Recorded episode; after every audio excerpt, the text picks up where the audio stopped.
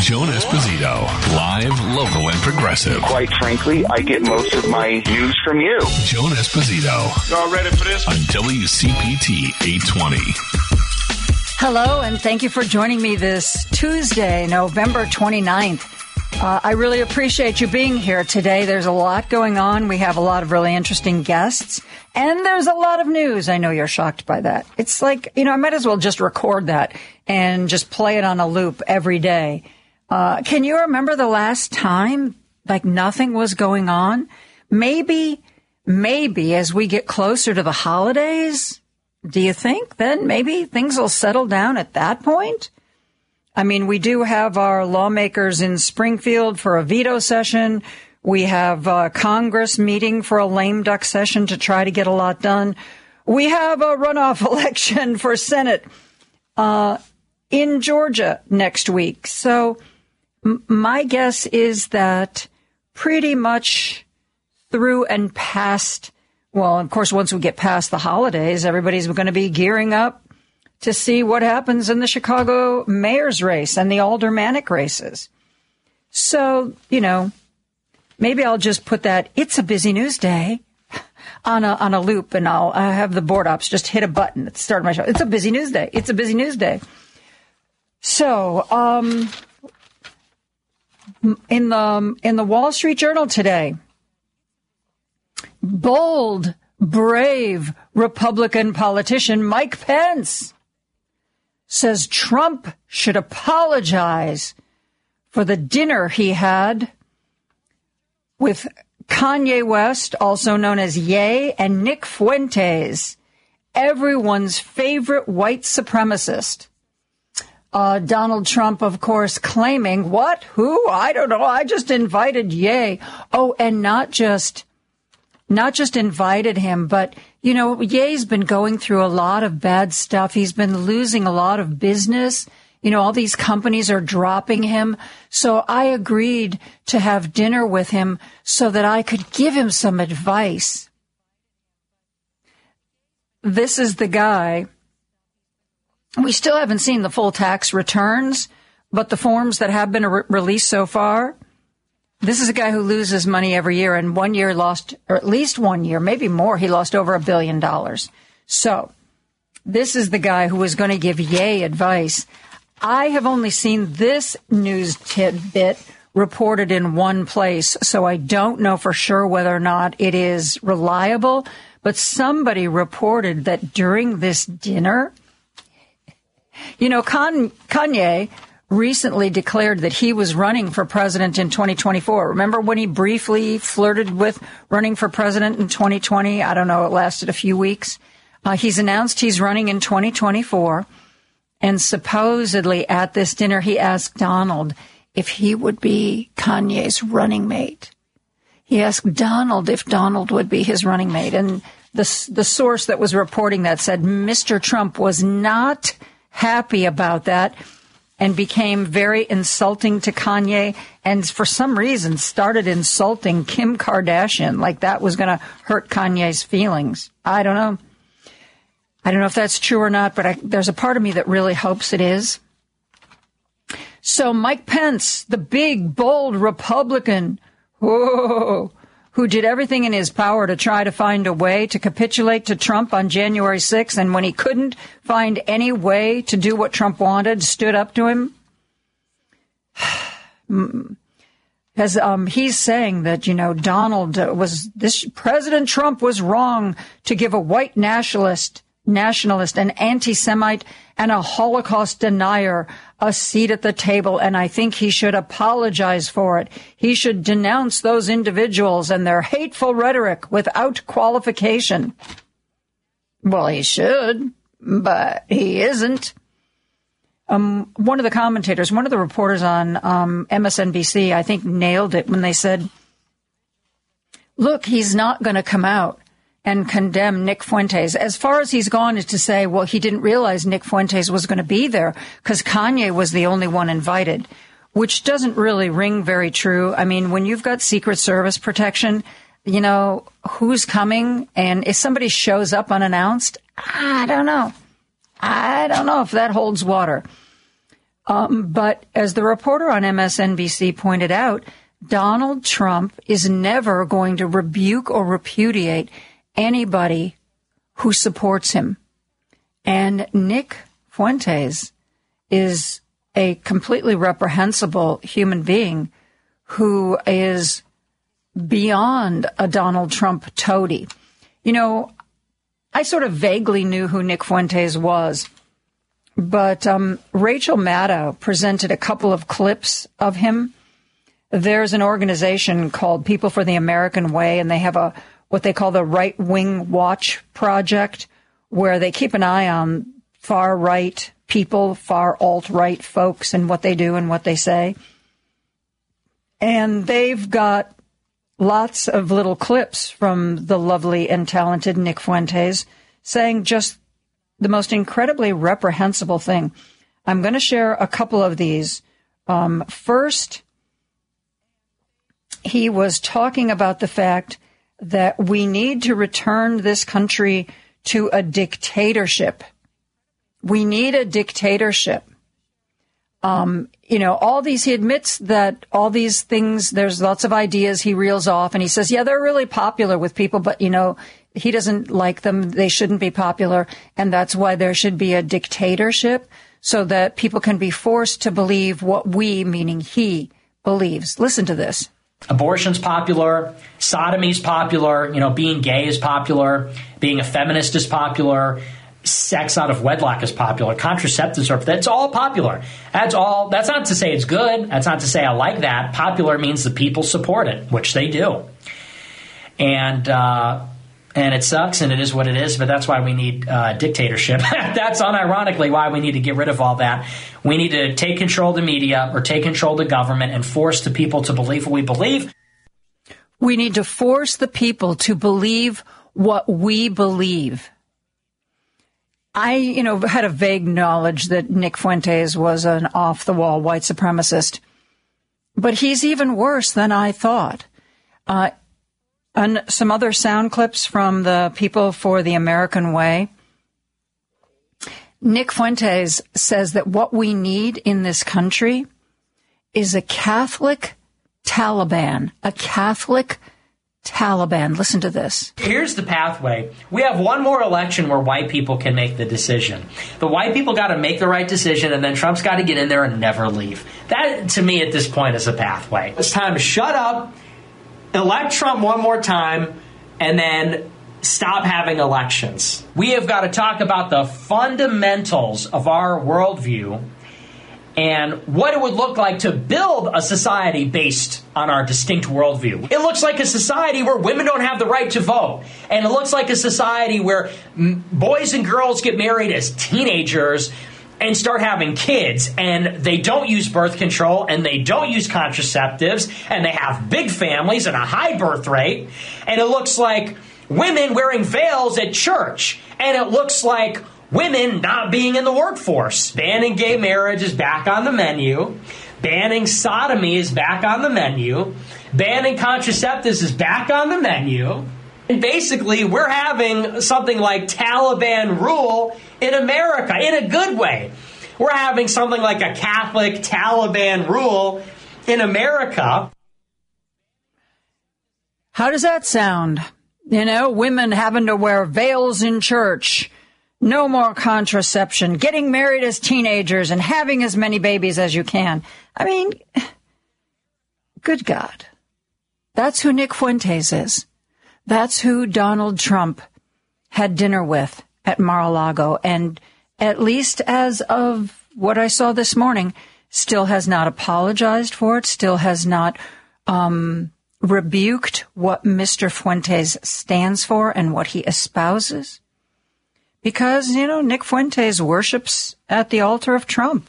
And that's all that's necessary.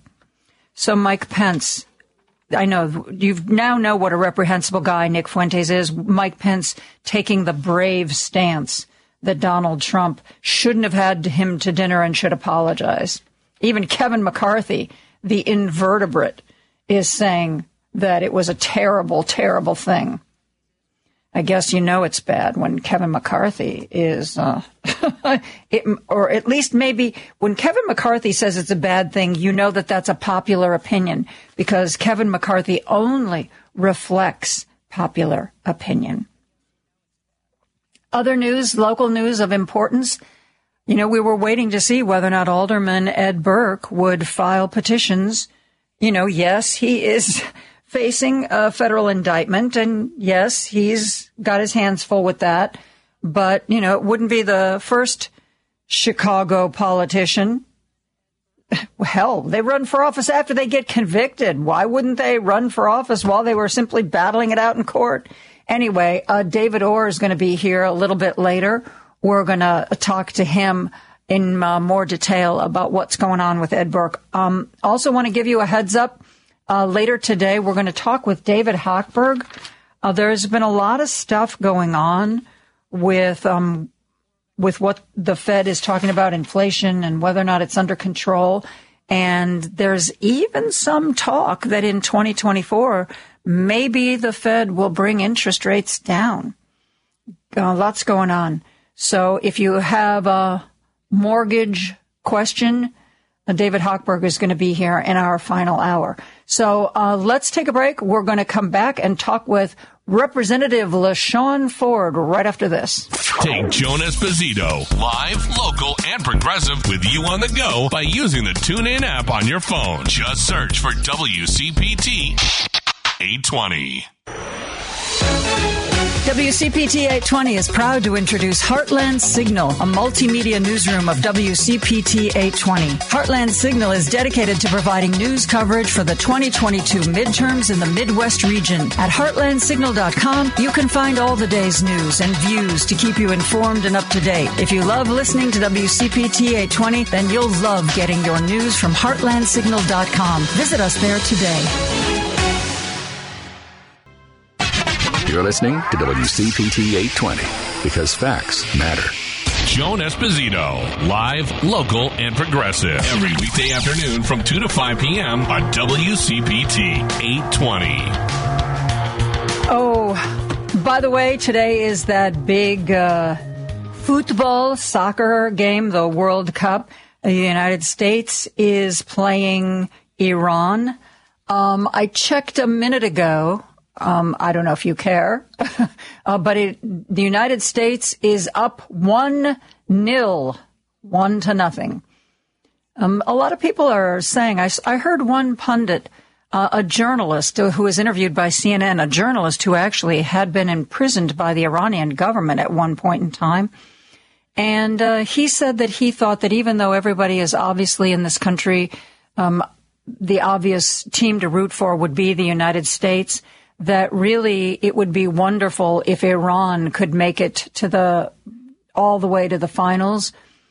Um, as you know, the Iranian players refused to sing the national anthem when they played a few days ago, and uh, the government of Iran threatened their families. It was uh, they were all called together for a team meeting, and they were told that their families back home in Iran would be in trouble if they continued to do anything to um, make it look like they supported the protests in Iran. Uh, let's um, let's switch gears away from soccer. I can't even believe I'm talking about soccer, um, but there are political ramifications. Let's go back to t- to politics. One of our favorite people to talk about politics with is Representative LaShawn Ford, who represents the 8th District. LaShawn, how are you today? Very good, Joan. Thanks for having me. What a beautiful day to be on with you. Yes. You know, when we spoke before, we didn't really have time to get into some of the work that you are doing to fight the opioid crisis in Illinois. We kind of got to it at the very end and we promised we would pick that thread up again. So uh, that's what I'd like to talk to you about today. Yeah, I think that's great, Joan. Thanks for um, having me and having this topic as one of the things that we're going to talk about. You know, you know, there was a big um, settlement that I wanted to make sure that the people of um, your listeners understood that Illinois received a $760 million um, windfall from the opioid settlement to fund treatment prevention programs in Illinois. That was from a $26 billion um, Johnson uh, and Johnson's um, lawsuit that was um, ruled, and states were able to get their share of $26 billion, and Illinois got 760 million of that. So, what does that money go for? So, the governor created an action plan to spend the money for things uh, like treatment prevention programs and um, you know to do everything that we can to prevent fatal overdoses. Because as you know with the fentanyl hitting the streets uh, more now than ever before the death rates are on the rise from the deadly potent um, opioid fentanyl and so we have to do something I, I would almost guarantee that everyone that listens to your show would know someone or know of someone that may have died from a fatal overdose because it's a international issue. It's not just an issue that's facing people in Chicago or in Illinois. It's an international issue that um, is impacting um, the world. LaShawn, let me make sure that I understand this. I'm obviously a lot of times people get addicted to opioids when they first get a prescription for a legitimate reason. Either they've had an accident or maybe they've had surgery. And in some people, uh, taking opioids really just triggers a kind of a physiological hunger that they just can't get away from. And if I know the a, a, lot of what happens with the overdoses is when there's fentanyl added to the mix. Is fentanyl used when when somebody runs out of their prescription, can't get any more, and they start buying it illicitly, illegally? Is fentanyl used to to cut it to make it go further? Uh, how does the fentanyl get in there? Well, the fentanyl now um, is a is being used as a street drug. When when you talk about people that may have been um, addicted to um, pain meds, and then after the prescription is filled and they complete the prescription that the doctor gave them, the doctor then say, "We don't believe you um, need any more pain meds. You should be okay. You shouldn't need the controlled substance." Well, there's been evidence that some people have become addicted to the um, prescription meds, and after becoming addicted to it, and the doctor that prescribes the um, prescription drug cuts them off, well, the addiction has set in, and then they go and they find opioids on the street. And now, when they find that opioid on the street, heroin, it's now laced with fentanyl, or sometimes it's just pure fentanyl, and people um, die from um, from the potency of fentanyl in the drug. And so, yes, some people are addicted to pain meds that um, starts off as a prescription, but some people um, actually start off using fentanyl or opioids laced with fentanyl, and um, that's how they become addicted. So it's a wow. combination. Yeah. Wow. But, you know, according to the Center for Disease Control and Prevention, between January 2021 and January 2022 in Illinois, the statewide epidemic led to nearly 4,061 preventable deaths from opioids. That's a serious 12.63 increase from the prior year. And and that means that because of the increased supply of potent fentanyl in the streets, um, we see more lives that continue to be lost without us coming up with a real strategy to um, end the fatal overdoses in Illinois. Now, is um, are opioids, fentanyl, the kind of overdose that can be reversed with Narcan? And does yes. this money provide um, the wherewithal to make sure that every police car, every ambulance, every kind of first responder is is able to access Narcan? Yeah, I'm glad you said that because in Illinois, um, the Department of Public Health, there is a standing order. Everyone that's listening could go to a uh, pharmacy and just ask for a Narcan kit, naloxone. You don't need a prescription anymore. You just need your insurance card, or you could buy it. And this is actually a lifesaver. You actually will save a person's life if you administer Narcan if there's an overdose. There are two kinds a nasal spray, and you can do an injection in the leg. And so everyone should have Narcan available in case they see someone overdosing. And of course, the West Side Opioid Heroin Task Force do training um, for people if they want to be trained on how to use um, the um, drug reversal, life saving um, um, drug, Narcan. They're happy to help. You know, it's amazing, uh, Joan. The inventor of Narcan actually was um, driving from his nationalization. He was becoming a citizen. He became a citizen, and he was driving with his family after becoming a U.S. citizen in New York, I believe. And he saw a person overdosing, and he got out of his car and he actually saved the person's life because he had Narcan.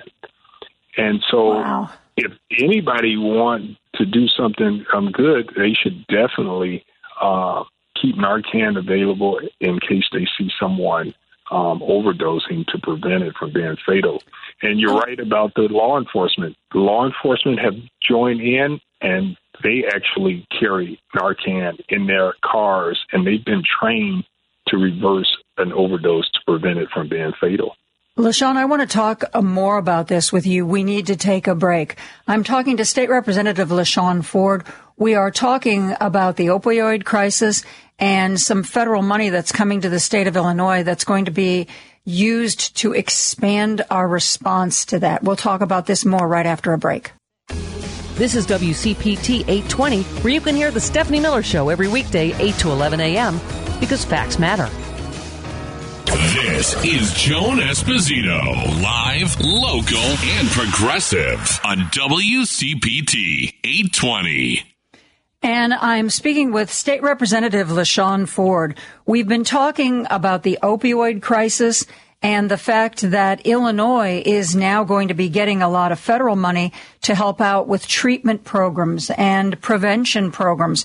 We've been talking about Narcan or naloxone, which I didn't realize, LaShawn, that you could just basically ask for it over the counter um, to keep it around.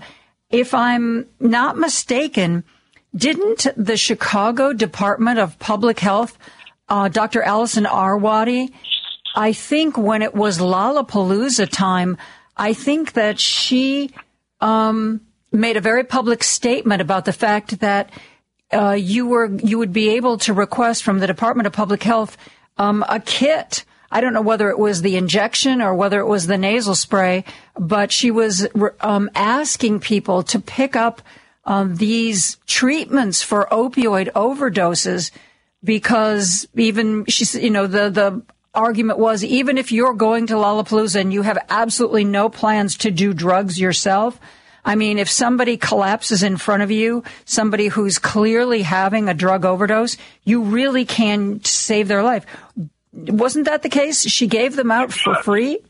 She gave out the naloxone kits to people going to Lolla. And you know what the mayor and uh, the health department and Arwady has done? They have made the kits available at libraries. So you can actually go into certain libraries and be trained and actually pick up a Narcan kit for free in the city of Chicago. It's a Still? big deal. Still, yes. And that's a that's an excellent um, uh, value add to um, the city you know, in Illinois, there's been already almost 3,500 deaths that we know of that could have been prevented. And the numbers are on the rise. And when you think about it, if you remember, Joan, there were some teenagers that went out to a party and they there was about three or four of them that overdosed off of fentanyl because someone put fentanyl in the drugs or something that they were using. They had no intention on um, using a, a potent drug. It was found that whoever supplied them with something actually gave them the poison of fentanyl.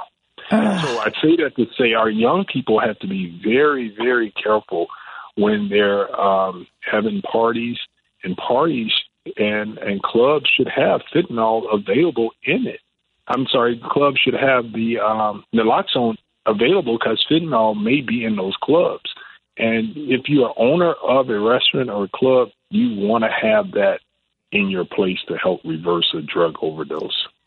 Is um, I, I assume there's no you know ordinance requiring it. Have um, have there been inquiries? Are there businesses that have sought out to keep this sort of thing, this naloxone, on hand? Yeah, there are some businesses that, that um, I know that there are some bars and clubs that do it voluntarily. There was a bill in Springfield that was trying to, um, you know, make it a law that if you had a, a, a concert or something, a certain amount of people in your concert, that you had to have it handy. That bill did not pass.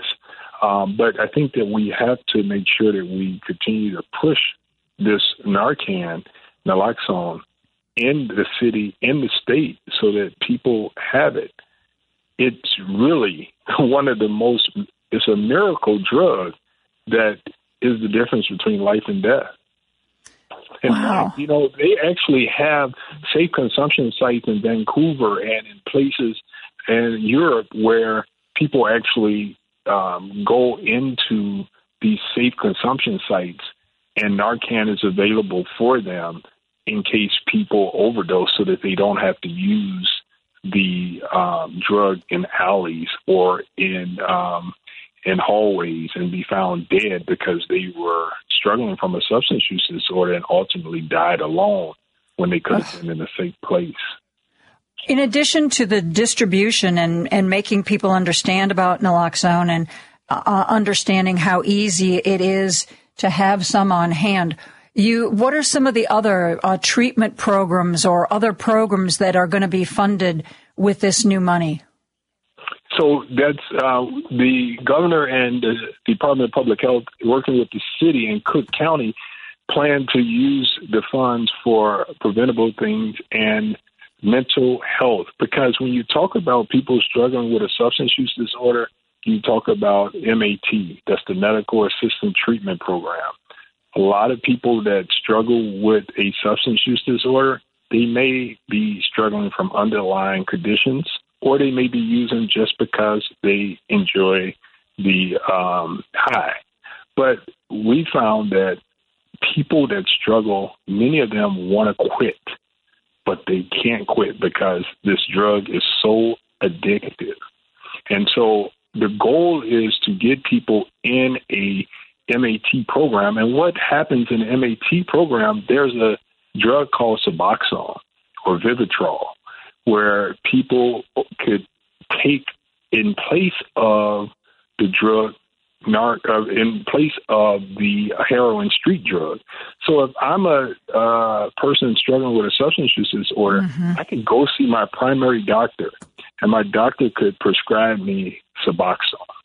And you know, a long time ago, uh, sorry to interrupt. Um, mm-hmm. Not this most recent election cycle where Jonathan Jackson became the new congressperson, but the previous time when Bobby Rush ran for reelection, one of the people that ran against him was a young woman by the name of Sarah Gad. And I interviewed yes. her, and she was, um, she had been a medical student. She got into a car accident. They gave her painkillers. She became addicted. Her whole life unraveled. And until she found this, what did you say it was? Sub- Suboxone? Suboxone. Yes. Yes. And she was like, this stuff saved my life. She said it wasn't just that I wanted to get high with opioids. She said, I felt like I would die. My body was telling me, you will die if you don't get more of this drug. She said, it's not like a, a it's not always like a choice and she said the Suboxone saved her life. Yeah, it's it's a replacement, and it's legal, and and you're under the care of a doctor, and you will live a normal life. People that take Suboxone will not overdose. If you have a family member out there, someone that's struggling with a substance use disorder, heroin, they should talk to a family doctor or they should go they should go see someone that treats people with substance use disorders because one they don't have to struggle with a street drug addiction. Two they could be put on a program so that they can one be treated for their substance use disorder and get mental health support and if they're struggling for housing possibly help them with their housing needs so it's a combination. Illinois has a great strategy and a plan to help people that struggles with a substance use disorder. We just have to get them into treatment. Is do we have this money now or is it coming in the new year? No, we have the money now. And in fact, the um, governor has announced his action plan, and the money is available now to help people and to treat people and to make sure that they're able to get the mental health support, to make sure that they're able to get the support that they need to substitute the illegal drug with medicine like Suboxone or Vivitrol. It is a wonder um, drug for people that have an addiction to um, heroin and I've seen it turn people's lives around. People that use street drugs actually have a different lifestyle than people that use Suboxone. People mm. that use Suboxone or Vivitrol or um, any other drug that treats the um, heroin addiction, they actually go to work. They actually can live a normal life. Um, LaShawn, I've got to I've got to interrupt this right now. Mm-hmm. Uh, Governor Pritzker is at the podium, and he's supposed to be making a statement about uh, the state of uh, Illinois' finances. Um, thank you. I know that you thank had you. limited time today. Thanks for being with us. Right. Let's uh, switch over now live to Governor Pritzker. Debt. fuel Illinois' strong economic trajectory. Republicans and Democrats intend to deliver a historic state investment of $1.8 billion, 1.36 billion of which will pay off the remaining balance of federal advances, and $450 million of which will serve as an interest free loan to the Unemployment Insurance Trust Fund. The entire interest free loan will be repaid from the fund over the next 10 years. And all of those repayments will go straight to the state's rainy day fund. This bipartisan agreement eliminates the final portion of the $4.5 billion of debt forced upon our state during the pandemic. It will save Illinois businesses hundreds of millions of dollars over the next decade and it will save taxpayers $20 million in interest costs that would otherwise have been due next September. The resolution of this matter alleviates a burden looming over the heads of workers and businesses alike. And crucially, it's been done with no reduction to the standard number of weeks of unemployment benefits and with no reduction to the amount of benefits a person can claim. We've restored our unemployment system to good working order after the most serious economic downturn since the Great Depression. Just three weeks ago, we had an election in which it seemed like candidates from each party could agree on absolutely nothing. But one of the great things that Illinois has going for it is that when everyone commits to bipartisanship, on a good day, we can find common ground despite our differences. Today is one of those good days. Republicans and Democrats have come together to deliver for working families and for employers. I want to commend our business and labor partners, represented here today by President and CEO of the Illinois Retail Merchants Association, Rob Carr, and Pat Devaney on behalf of the AFL CIO, for their perseverance and their leadership. And I want to thank Deputy Governor Andy Manar and IDES Director Kristin Richards and the rest of our team, along with our partners in the General Assembly. This is the strongest UI trust fund replenishment in memory, and it was achieved through the agreed bill process that for decades has been successful in getting big things done for the people of Illinois. Meanwhile, good things have been happening for Illinois over the last six months. We've achieved historic record low unemployment claims. Payrolls are up. Our state's GDP surpassed a trillion dollars for the first time ever. And we've employed 770,000 more people since the bottom of the pandemic recession. Job listings in Illinois are about twice the number of people who are looking for jobs. It's a tight labor market, and Illinoisans are back to work. Remember, it was just two years ago that the United States skyrocketed to record unemployment as our economy was flipped on its head. The Illinois Department of Employment Security paid out over $38 billion in federal and state benefits to those who desperately needed help, the kind of emergency the unemployment system was never built to handle whether at the federal level or for any one of the 50 states. And in the face of the emergency, like most states, Illinois borrowed federal funds to ensure no workers would fall through the cracks. When we received the one time federal ARPA dollars, we paid down $2.7 billion of the UI Trust Fund debt.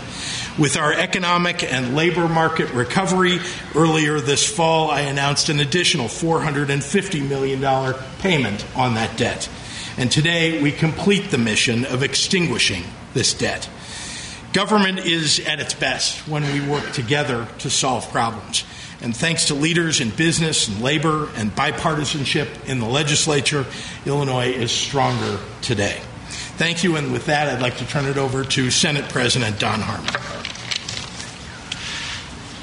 Thank you, Governor. Uh, thank you for your leadership on this issue.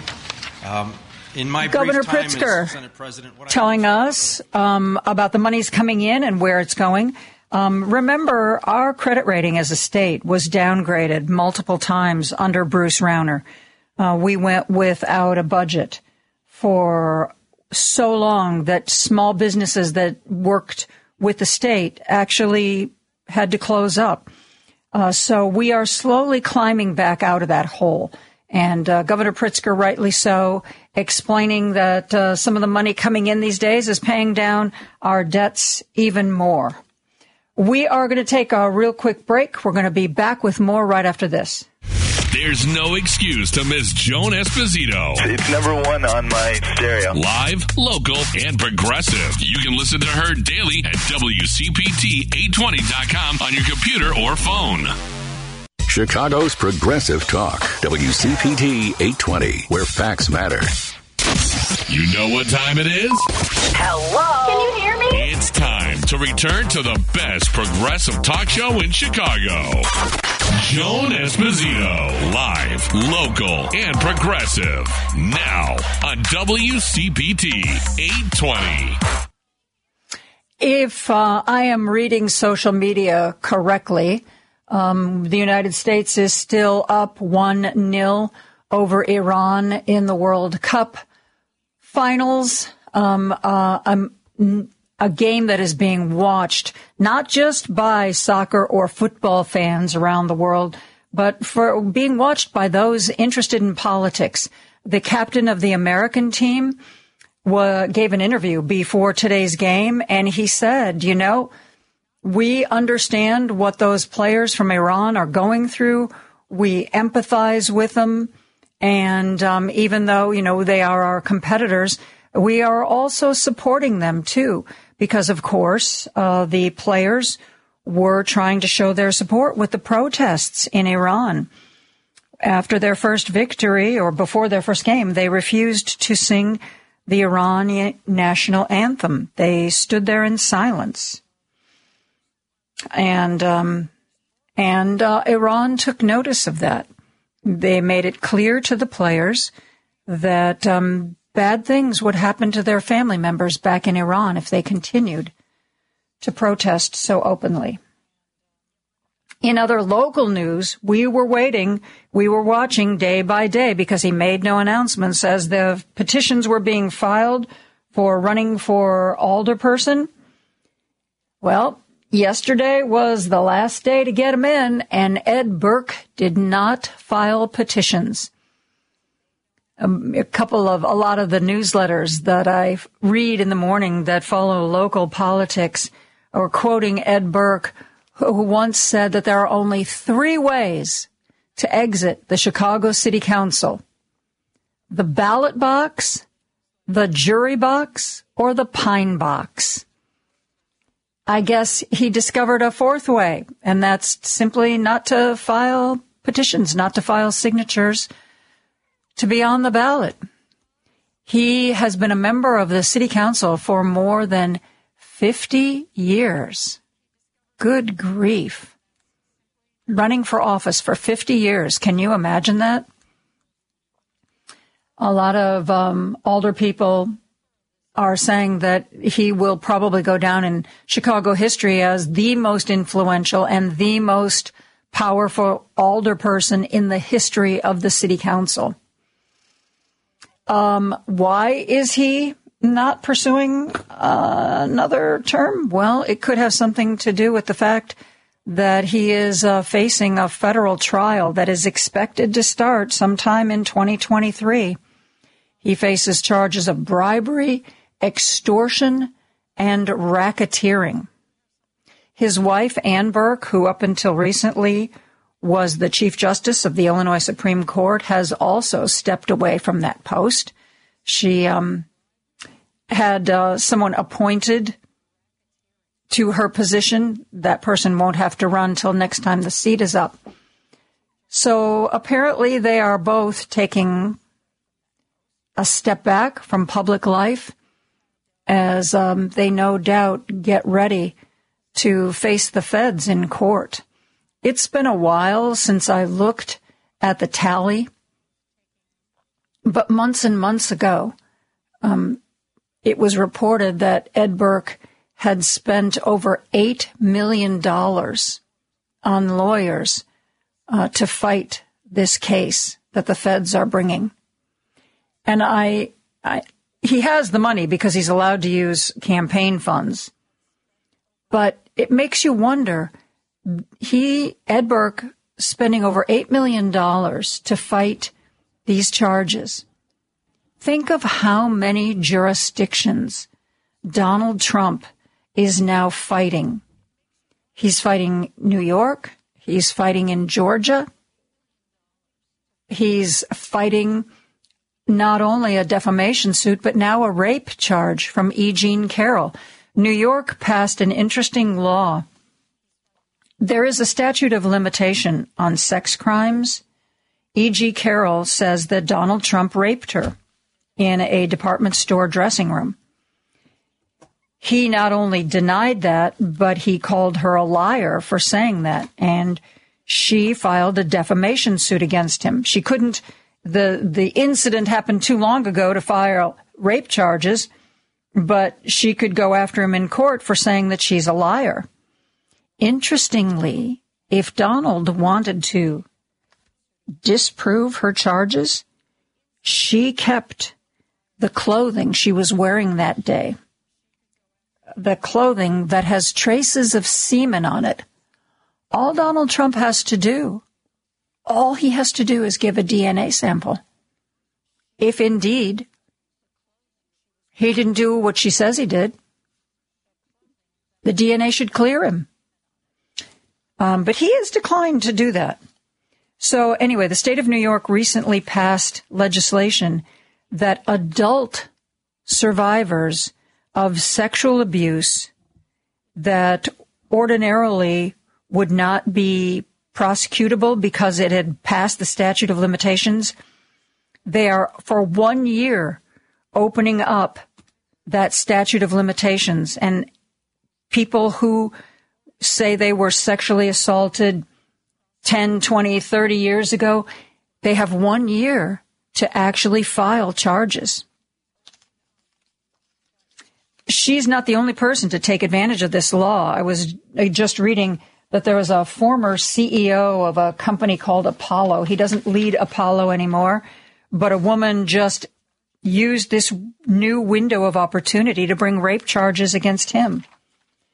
So in the state of New York, women are paying attention and they are acting on this. So long story short, not only does Donald Trump face defamation charges from her, he faces rape charges now.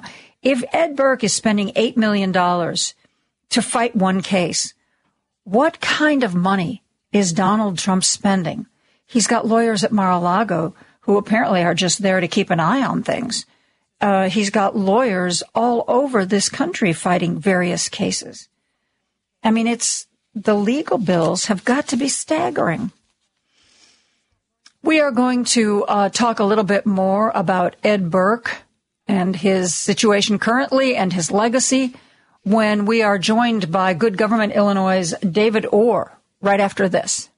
Joan Esposito, live, local, and progressive. Every weekday afternoon from 2 to 5 p.m. on WCPT 820.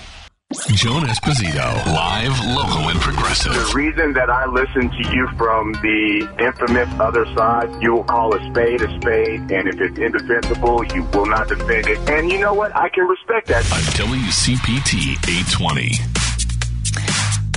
Well, uh, David Orr told uh, Andy Miles back at the station he was glad that we were playing the news. He had a couple more minutes to watch the end of of the World Cup game where the United States was playing Iran. And uh, correct me if I'm wrong, Mr. Orr, but the USA finally won. Uh, and it was that same one to zero score, or as they say, what is it, one to nil, uh, yeah, as it was most of the game? Uh, yes, they won just a little, just ten seconds ago. Uh, well, it's going to be interesting now. um, I don't know anything about this. Does this mean, is this sort of like a sudden death thing? Does this mean Iran goes home or does Iran keep playing? And I ask only for political reasons because as you know, they've gotten into hot water because of their protests. I, I'm not 100% sure. I think what this means is the U.S. Uh, goes ahead. I mean, they go to the next round because uh, they get three points for victory. Uh, and I think they had one point for a tie, so that'll get them four. And Iran that had three will be stuck at three. Okay. Well, I, don't understand any of that, but I'll take your word for it. Uh, Paul Shivari just texted me uh, that the United States is going to be playing again Saturday, 9 a.m. Chicago time against the Netherlands. The um, Netherlands, so, the Netherlands is very good, so uh, it'll be are an they? exciting game. They're good, but um, you know the U.S. has a lot of these young, scrappy players, so pretty exciting. Well, I'm glad you're excited. Um, I, am not sure. Yes. I, uh, I, am not sure that I share your excitement, but I can, uh, I can appreciate your excitement. How's that? How's that oh, for great. threading the needle? Uh, well, remember with with the Bears and the Bulls having a problem, uh, Sox and the Cubs. this is kind of exciting. Well, you mean you have to you have to look for sports victories where you can find them these days? I think so. well, I wanted to start off talking with you about the big news of Ed Burke. You know, Ed Burke he didn't ever say he was or he wasn't going to, but he sort of signaled that he might file. And I believe, correct me if I'm wrong, that he had people out there gathering signatures for him. So this must have been a decision that was made in the fourth quarter, if I can use a sports analogy. What do you think? I, I think, like, well, again, since anything can happen sometimes, he wanted to go ahead and um, have petitions ready. You never know. Maybe they even had some idea how the other people were doing. But I'm not surprised. I do think if he ran this time, he'd lose. And I think that would um, harm his arrogant way even more. Um, so, yeah, I just think it's good riddance. But uh, very, Chicagoans, very I mean, he was, he was, he, he may not have been under indictment, but he was certainly under a dark cloud last time he ran and he won handily. And when people in the ward were asked, they were like, you know, why did you vote for this guy? He's, who's potentially about to be indicted. And they were like, you know what? He takes good care of us. Who cares? That's always been kind of a Chicago attitude. Well, again, it's, it is Chicago attitude. It's clearly true in the sense of those people who say it. The problem is who's the us? Um, and I, he's kind of the epitome of the old machine. I mean, there were good folks in the old machine, but he he's kind of the one, one of the worst apples because his constant accumulation of power and wealth was for himself. Now, sure, he'd give people's jobs. Yeah, sometimes he'd use clout to have his street plowed three times when surrounding people couldn't. So, uh, if you were an insider or you benefited from his judicial picks, many of them were terrible, or from the people that got jobs that didn't work, or the businesses that you know got an upper hand when they shouldn't have, you know, then you're in the inside game and you like it. But the vast majority of Chicagoans were hurt by it. Um, and remember, he wasn't even very, very good on finance. Remember, uh, you know, we built. Yeah, he was head of the small, finance small committee for a while there. Well, for almost ever, he was head of the finance committee up until recently, and so he he was there when the finance committee nearly bankrupted this uh, the city with a crazy parking meter deal, which lost us hundreds of millions of dollars, and the tollway deal, which lost us millions and millions of dollars, and uh, a lot of hanky panky with TIFs um, and of course, then Workman's Comp um, is a, was an agency under forever under uh, Burke's office, even even when I think times that Young Daley and Emanuel wanted to get rid of him, they couldn't. But now that Workman's Comp, which is very important, uh, we're doing it for much less money than we're doing when Burke was chairman. So uh, like I say, and uh, everybody's explain. I don't understand what you mean. What the workers' comp thing is. Explain that in more detail, if you would. Okay, workman's comp is a big thing in the city the size of Chicago. Okay, people file claims for all sorts of things, you know, and uh, unlike other cities, they had a council committee in charge of that, and Burke always guarded that. Okay, and it seemed, at least to me, that Burke always spent way too much money for this. Okay, and uh, the insiders I talked over the years, yeah, said Burke did what many of the machine hacks do you basically find ways to elongate the process, make things take longer, make sure there's more middlemen involved. And so if there's middlemen involved, it takes longer, and then other people get to make money off this process. So again, the like lawyers, you mean like lawyers in the process, lawyers or uh, people just get hired for a job because they're going to investigate the claim. Not all lawyers, but a variety of different skill sets. Um, but for whatever reason, uh, one of the good things, at least Lightfoot did, is um, take it away and give it to a separate kind of executive um, responsibility. And uh, I think that's been a great benefit. But uh, again, everything he touched, um, like I say, um, a lot of people may not know what a fetch it bill is, but I, I, I think of Ed when I think of a fetch it bill. And I don't want to say he's all bad, but uh, a fetch it bill is when you make a lot of noise about something. Remember, he used to talk a lot about air quality. And so when you're as powerful as Burke, you make a lot of noise, and then all of a sudden those powerful industries that think, oh my God, what, is, what if he clamps down on us? All of a sudden the campaign contributions come streaming in. And of course, uh...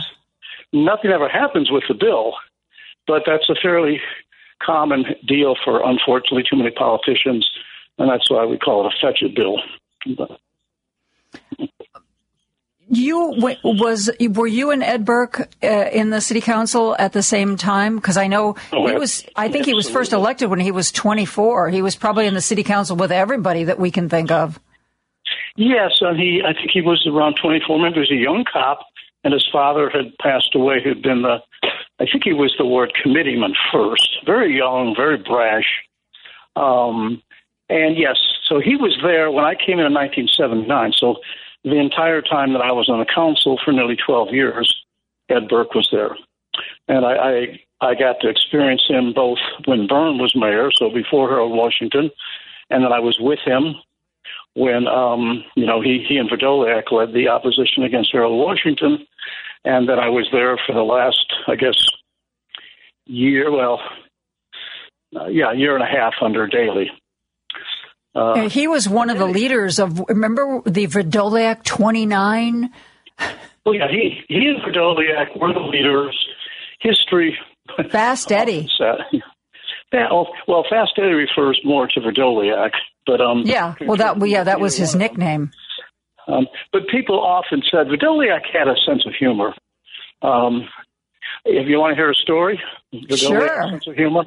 Uh, all politicians have too many stories. So remember, the alliance on Harold was almost all African American, with uh, uh, three or four whites, um, Larry Bloom, Marty Oberman, myself, and later, after Chuy and Louie were elected, some Latinos, but largely African American. And, um, you know, Wilson Frost, for those people who don't remember, was a very powerful alderman that another city might have been mayor way back after Old Man Daley died in 67 um, or 77, I think it was. But they didn't want him. That's when they brought in Bilandic. But so Vrdolyak's sense of humor, he was always the boss of everything. So when we played softball games in Wrigley Field against the state legislators, uh, with Governor Thompson pitching that kind of thing, uh, Vrdolyak was always the boss. He was always a the star. He he was the coach, and so in very quick, everyone was saying uh, Vrdolyak, and uh, other people were saying, "I want to play. I want to pitch." He told everybody to shut up. He said, "Let's get real clear at the very beginning. The only two blacks playing are Frost and Orr." Um, and again, that was a, a dig because I was on Harold's side. But he, Vrdolyak did it with a sense of humor. He could charm your socks off. You could be totally against him, but he was amazingly and charming in some ways. Um, Burke was always the really kind of nasty one and very racist and encouraged a lot of the worst parts of the city council.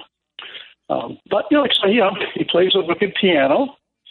Uh, give him credit for that. He'd do that at the the Okay. Well, I guess that's good at finding something nice to say about somebody. Yeah. Well, I noticed in the paper, I just got back into town, but I noticed in today's paper some of the aldermen I would consider kind of on the wrong side of the future, how praising him and blah, blah, blah, blah, blah, blah. But, you know, Well, Joe Moore, you know, was was quoted as saying something like, you know, he's probably going to go down in history as the most powerful alderperson the Chicago City Council's ever seen. Well, again, he he may he may be one of the most powerful. Keane, if he lived, could have been more powerful. Keane went to jail, but he was uh, a very powerful figure. So yeah, certainly powerful, influential. But if you say those things, but you don't also continue, maybe Joe said it and nobody paid attention, that most of his power was used to hurt people and to amass unfair riches for himself. But far, one of the most important improvements in the last few years was the legislation under under Lightfoot 2019 when they took away this horrible conflict of interest that many aldermen for years had been doing. While they're city councilmen, they were representing major firms against the interests of the city of Chicago. I want to uh, hang on a second. We need to take a break, and I want you to talk about that in greater detail. I'm speaking with Good Government Illinois' uh, David Orr. We're going to be back right after this. Can't listen to Joan Esposito? Surely you can't be serious. Live, local, and progressive in your car today? I am serious. And don't call me Shirley. Don't fret. You can still listen to her on the TuneIn app on both your phone and computer. Whoa! You feel that right away. It's just refreshing. Because facts matter. You're listening to WCPT 820. This is Joan Esposito. Live, local, and progressive on WCPT 820. And I am joined by David Orr from Good Government Illinois. We are talking about the fact that the longest serving alderman in Chicago history, Ed Burke, did not file any signatures, did not file any petitions. He will not be on the ballot uh, this coming election. And um, we've talked about the fact that he is facing, I believe, at least 14 counts, uh, including uh, sh- what is shaking down a fast food restaurant, um, federal indictment going after him for bribery, attempted, attempted extortion, racketeering. Uh, David Orr served in the city council with Ed Burke and was talking about um, some of the things that he and other alders used to do um, that to work against basically the city's interest. David, explain it better than that. Yeah, um, one of the worst things that I've experienced over the years, and enormous cost to taxpayers, is the conflict of interest that few cities allowed. let's take an example. Okay, remember Ed Burke was saying before, very powerful alderman. He was chairman of the finance committee. Okay, and at his time there wasn't a separate finance committee and budget committee. There was just the finance committee. Okay, so that meant he had enormous power over everything financial. Well, Ed Burke also one of his clients was United Airlines, and I could go on and on. Trump, Trump, I mentioned all all the powerful groups. Well, that inherently is a conflict of interest but we could never do anything about it. But uh, Lightfoot's 2019 ethics ordinance basically said aldermen and city employees prevented them from representing private clients in cases that, quote, could affect the relative tax burden on residents. And, you know, basically, it's, it's I was just really surprised because I was giving no hope that that would ever change. It's kind of the same thing when the Madigan law firms represents powerful commercial interest on, on the tax issues. Okay. Mm-hmm. Um, and so, you know, you, you wouldn't find many places, you wouldn't find things in New York, and you find corrupt people. But here, it was actually legal. So um, that's something that Ed and others did on a regular basis. In fact, it relates to the charges, crime, uh, the, the charges against him. He was so arrogant that you know he basically wanted everyone to to use his law office for things. Mm-hmm. You, know, you raise a lot of money like that. It's one way of getting clients. You kind of put weight on them, and he was very offended if some people didn't get the hint. Um, anyway, some things have changed, and excuse me, this is a good one. Another good one is, um, you know, what Fritz Kaegi did, and that was to stop uh, taking any money from the hundreds of attorneys that represented people in the assessor's office. And then he, uh, another good step in the right direction was the reformer elected to that very dark place called Board of Review, a woman named Samantha Steele, she has now uh, promised to do the same thing, not take that money.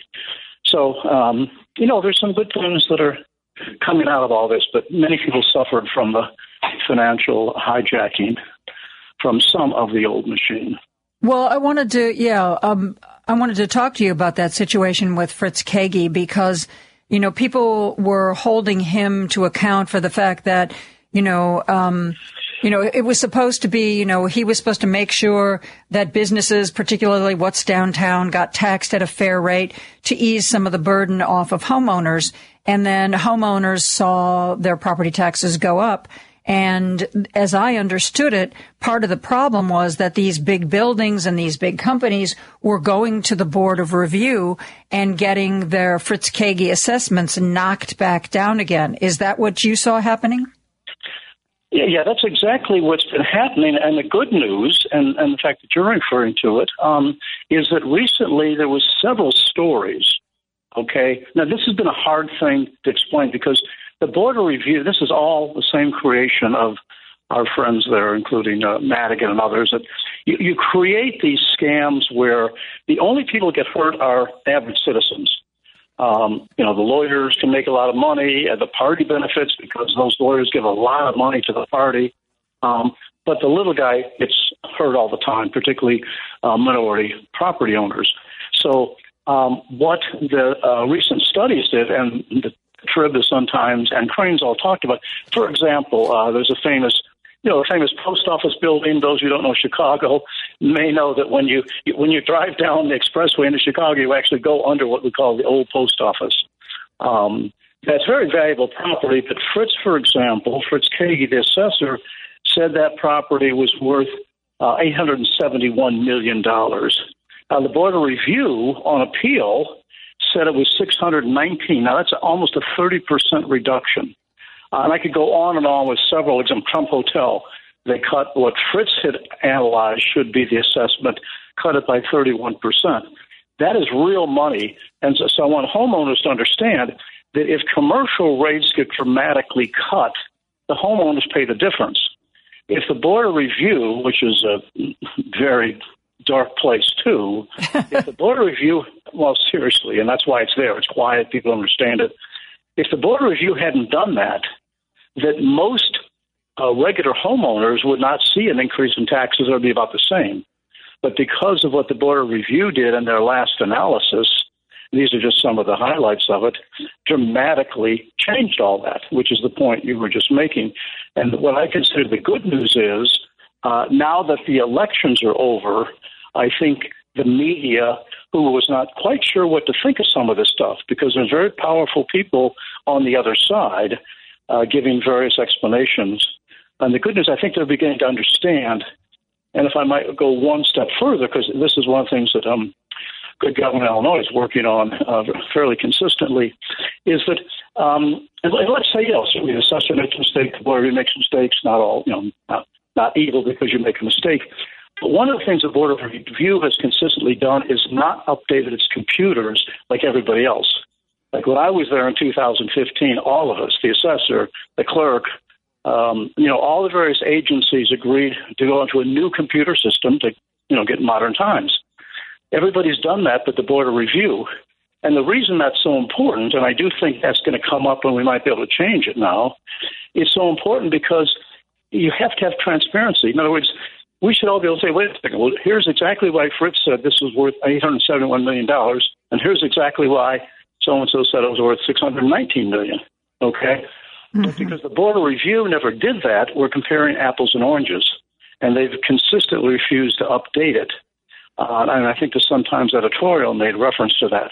So I am hoping with that new commissioner, Samantha Steele, when they take office in a week or so, we'll start pushing to say, hey, wait a second, we have to catch up like we promised in 2015. We should all have the same data, and then we can battle whether or not Fritz's definition of obsolescence is the same as the Board of Review. But uh, Samantha so, Steele is just one one person on the Board of Review. Uh, can she accomplish change on her own without the support of the other members? Well, good point. There's only three members, okay, and it's a fairly hidden group. People don't really know them well. Um, but the other new person, there's two new ones Larry Rogers, who's kind of the old schemer. Um, but the other new one is George Cardenas, you know, the alderman. And, and George tends to be a bit of a traditional politician, but he's elected to an office and he's young enough to want to have a future. So what I'm banking on is, and I think he said some things that he thought they should move ahead on this. So it's possible that we do have the two votes necessary. Um, but what I what I'm trying to do, and talking to you and the work that we do, is if enough people know about this uh, and realize that their taxes are going up because of the work of the board of review, and George hears about that, I don't think he's going to want to um, protect the old way. You know, uh, mm-hmm. again, we'll, we'll see. But I think we have a decent chance of making now. Okay, partly because Fritz was reelected the old guard that fought against him, you know, they lost. They put up a good fight, but they lost. And the reason I keep talking about this is because, you know, you can elect a congressman, you can elect an alderman. There's few things that would have the incredible influence of changing this. Hundreds and hundreds of thousands of homeowners would benefit. Uh, the ripoffs that we've had would be significantly minimized um, if, in fact, we could get the whole tax justice system uh, to work better and I, I believe we can. Well, it'll be interesting to watch George and see how he votes going forward, uh, because Absolutely. as we've seen and as you as you very subtly pointed out, you know, some people uh, get to elected office because they're really passionate, they're reformers, or they want to accomplish something.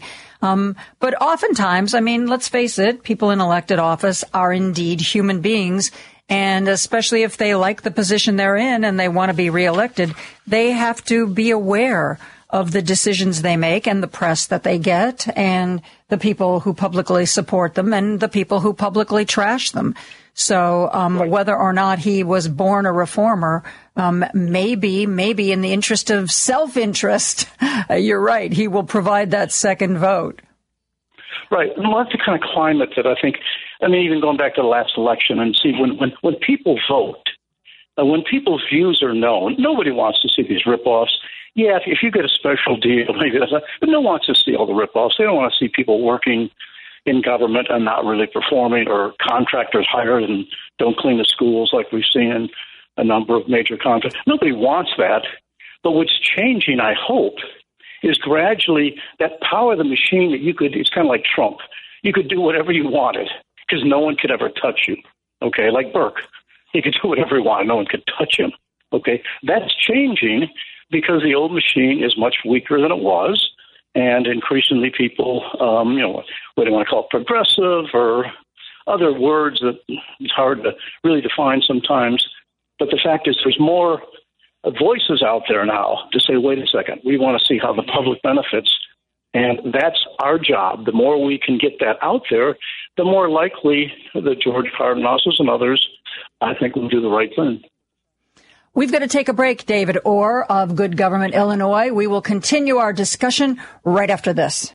Listen to the Thom Hartmann radio program every weekday from 11 to 2 right here on WCPT 820, where facts matter.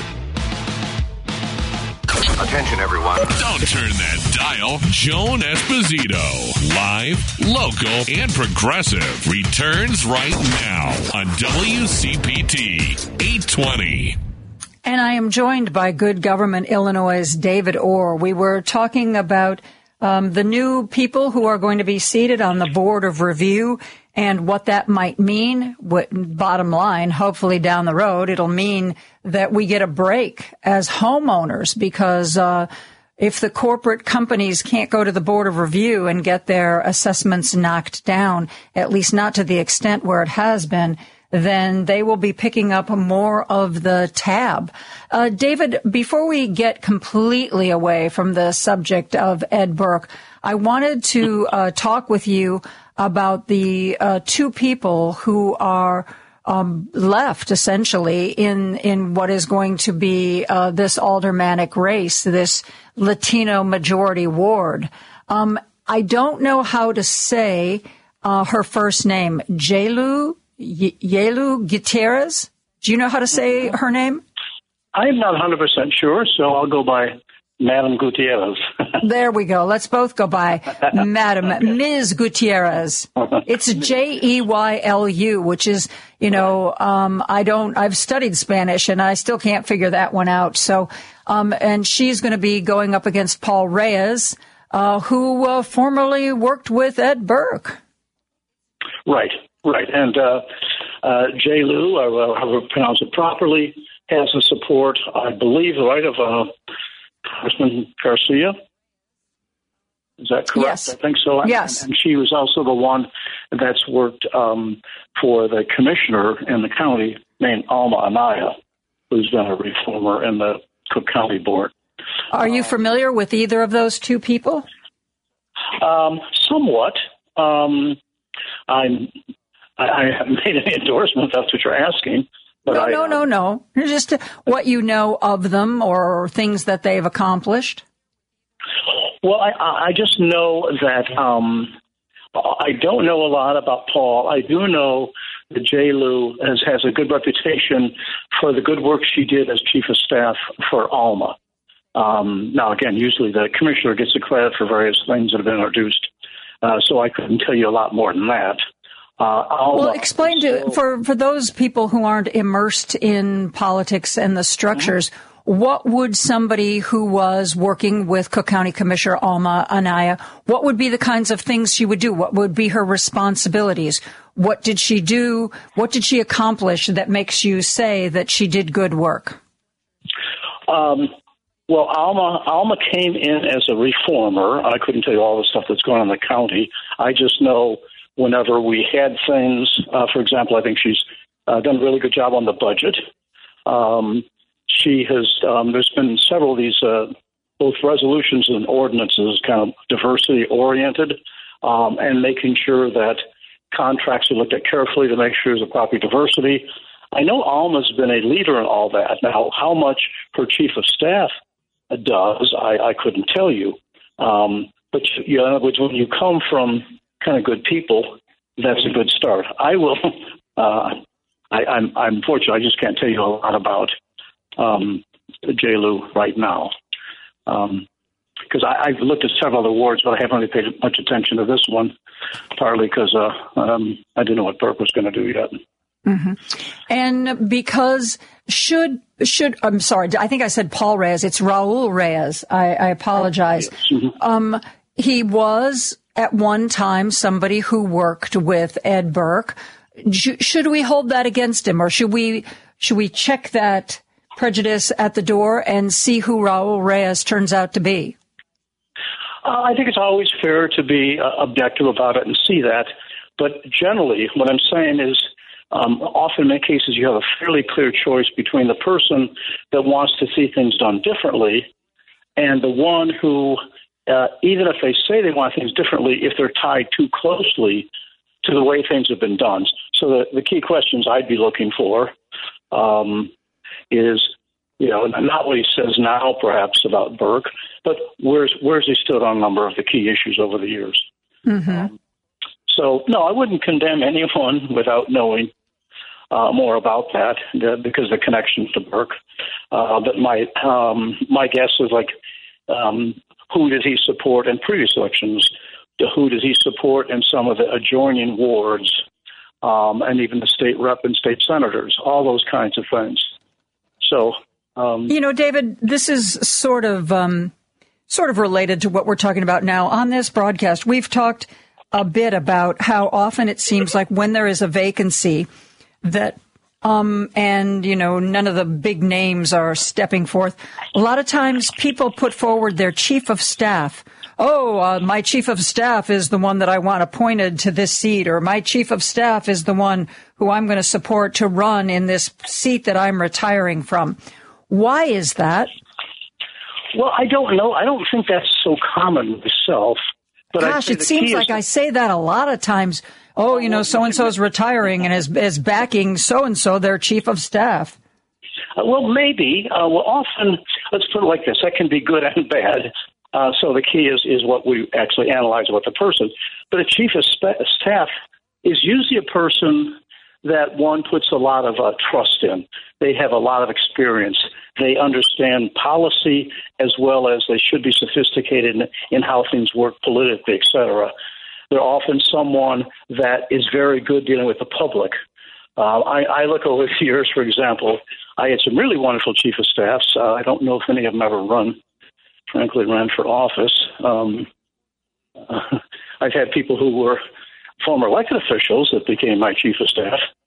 Um, so um, it's it's a, a place of trust and big responsibility. I mean, you know, fairly big if you're a chief of staff for a major elected official or um, even an alderman or a commissioner. Uh, but I, again, I, I don't know it's so common, and the key is whether or not, uh, in my mind, if, if it's fairly independent minded, there are people that are truly reformers in some way, or, or they're just, you know, um, Burke's chief of staff. I, was, I have a lot of questions about that, only Hmm. because someone who stuck through through with someone who had that kind of reputation uh, and misuse of things. You know, I think that raises questions about, um, you know, how much. Well, sometimes it raises questions about the legislator's judgment. I remember, you know, in the very recent analysis of what went wrong with Mike Madigan's leadership. I mean, a lot of fingers point to the fact that um, basically he gave his staff, particularly his chief of staff, sort of too much freedom. And unfortunately, the people chosen for some of those roles abused that. I mean, the staff being accused of sexual harassment and all kinds of bad behavior.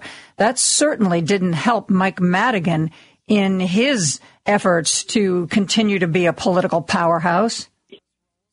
Absolutely, and I well, like I say, I think uh, you know I, I don't want to simplify it where there's kind of two two, two sides, but um, to a certain degree there is.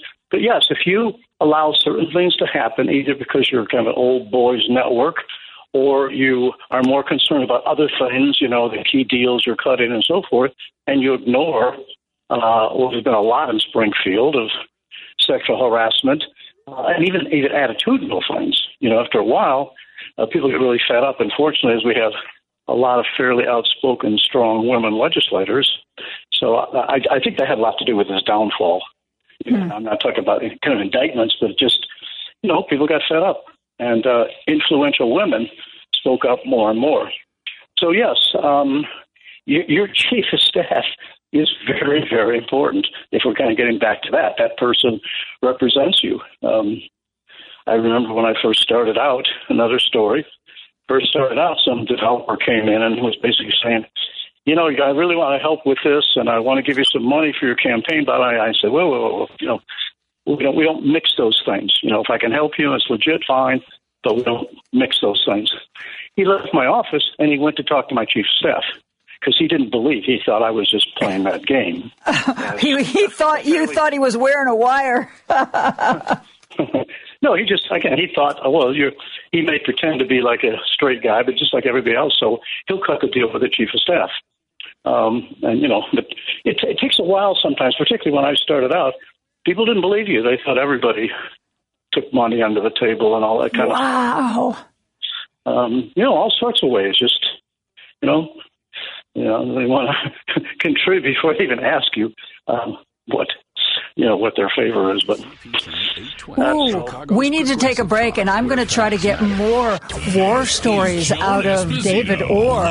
He's with Good Government Illinois now, but he's got some great stories from when he was uh, in the city council. We'll be and back I'm with joined more after by this. Good Government Illinois' uh, David Orr, who was uh, telling us some of the stories of what life was like in the Chicago City Council. We're uh, having this discussion because Alderman Ed Burke, the longest serving Chicago City Council person, I think, David, in Chicago history, has. Um, has not filed petitions. Uh, the five o'clock yesterday was the deadline. Ed Burke did not file any signatures, even though he did have some people out gathering signatures. And um, he is clearly stepping away from the Chicago City Council. And Ed Burke famously once said, what was it, David? That the only ways you leave City Council is ballot box, a jury box, or pine box. Uh, I don't yes, think he yeah, I, yeah, he didn't he didn't think that anybody would walk away. Uh, ret- retirement didn't enter into that famous saying. Um, okay, I'll give it one more story. Okay. Okay, and we can get on to the things.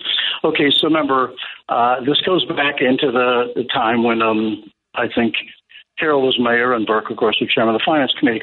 Um, um, earlier, I had been teaching uh, um, at Mundelein College, and uh, Mundelein College started a program for older students coming back. And so one of the older students in my class actually worked at United Airlines. And uh, when I was going someplace, I was out out there, and I stopped by her office and just saying hello. And then um, I, I saw on her desk all this stationery, Ed Burke, Ed Burke, Ed Burke. And I said, hmm, what's all that? And I said, it's, uh, and she said, well, it's um, request for jobs for people from Ed Burke.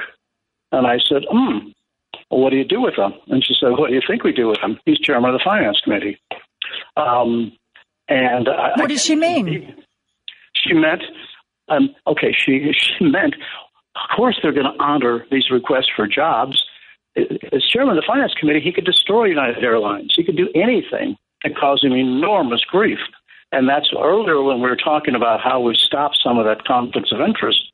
This is only one of the many things that I saw all those years. So part of it was contact. This had to do with jobs. Okay, so you've got favorite people, and again, maybe they've been very well qualified. But the point is, it's kind of like I always compare it to the mob. You know, if the mob sends you a letter, can you take care of this guy? Do you feel like you have the freedom to say no? And could, could they at United Airlines have the freedom to say no uh, to mm. Edward? Anyway, anyway, so it's just one of the many things about old school. I mean, unfortunately, it still happens in in some areas, but um, how much of that do you think is still going on? If you had to guess. Well, there's there's still more more going on in Chicago City Council than there is in, the other places of the country. And there's certain parts sometimes we forget in some of these smaller towns and all that. There's quite a bit of it too, um, some of the rural areas. Um, yeah, so I mean, it's there's always people going to try and win favors by their connections. Okay, and that's why when you run a big city or a big county or stuff like that, you need to put as many uh, roadblocks as possible to, to make it much more difficult. And over the years, problem is the people like Burke, who are considered, you know, sophisticated lawyers, they found a way to make more money than anybody else. I'm not talking about their personal money they made, but in their campaign finance. So he'd have six, eight, ten million dollars in his kitty, his you know uh, political kitty. Others might have thirty thousand, twenty thousand, and so many of the people that I knew over the years went to jail in Chicago City Council, but they were just taking a you know $500 bribe for this or that. Whereas the, sometimes the more sophisticated politicians realize the key is to campaign contributions. And given Mhm. what the court has done to destroy um, to destroy so many things we believe in terms of campaign finance reform over the last 30 years, um, it's easy for people to get so much money this way. They don't have to. Uh, well, that's why it's crazy that Burke even did what he was alleged to have done, because he, he still raises so much money just through what's what we call legal. I find it outrageous, but the what is considered legal in terms of campaign financing. Were you surprised um, at the reports? We all know by now, of course, that uh, Denny Solis wore a wire, but um, I haven't read a lot of the details about the case, and I was kind of refocusing on it since the news of his um, stepping away from the city council. There were 90 video recordings of meetings um, that um, Danny Solis gave to the feds. And in the Burke case, they say they have 34,000, 34,000 recorded phone calls.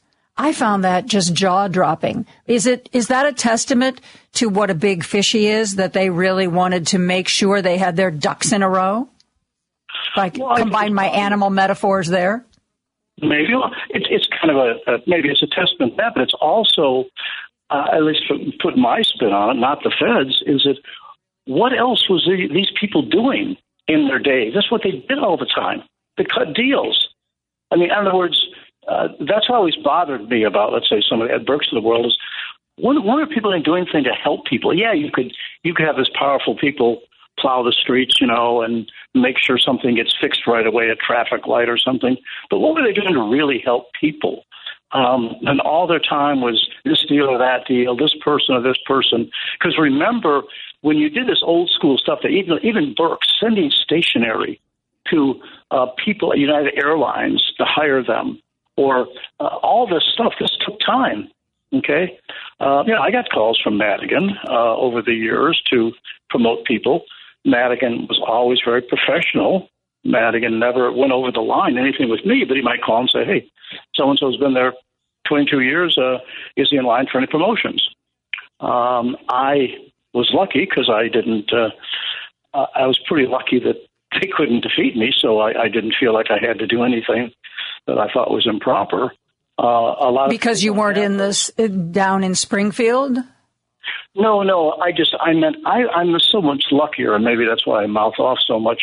In other words, they couldn't they couldn't beat me. Uh, remember that short stint um, after Harold died. Unfortunately, the short time I was mayor and the publicity around it gave me something that uh, few people had. It gave me enormous name recognition.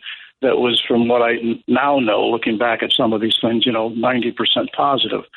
So what that meant is even when the machine, of course, didn't like me and they uh, worked against me, but I easily won when I ran for county clerk. Uh, what I'm saying, so many politicians don't have that quote freedom that I might have had because no matter what they did, they gave me a hard time, they could attack me, but they couldn't really beat me. And that's not the case. And you were saying earlier, you know, people, you know, you don't, you don't um, what, snub your noses at people. But the bottom line is other people that have to feel more of a risk, they are more intimidated by these power politics. And like I say, when you go back to your recordings, think how much time was spent, you know, talking about deals in one way or the other. Now, we don't know what all this stuff said. The, the only bad thing about your reporting all these recordings is how this delays the trial over and over again because, you know, I think some of us are going to be in the, in the grave before anything happens. I don't know. I'm hearing 2023. Sometime next year, that's when it's happening. Uh, but it's, it, I, I know, but it's, we'll see.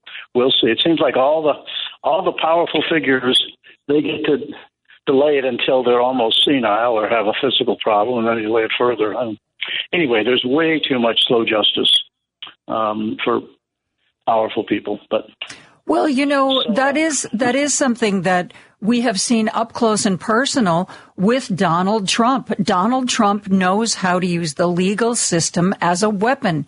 He, you know, he goes after people who go after him and he has his lawyers file extensions and delay after delay after delay.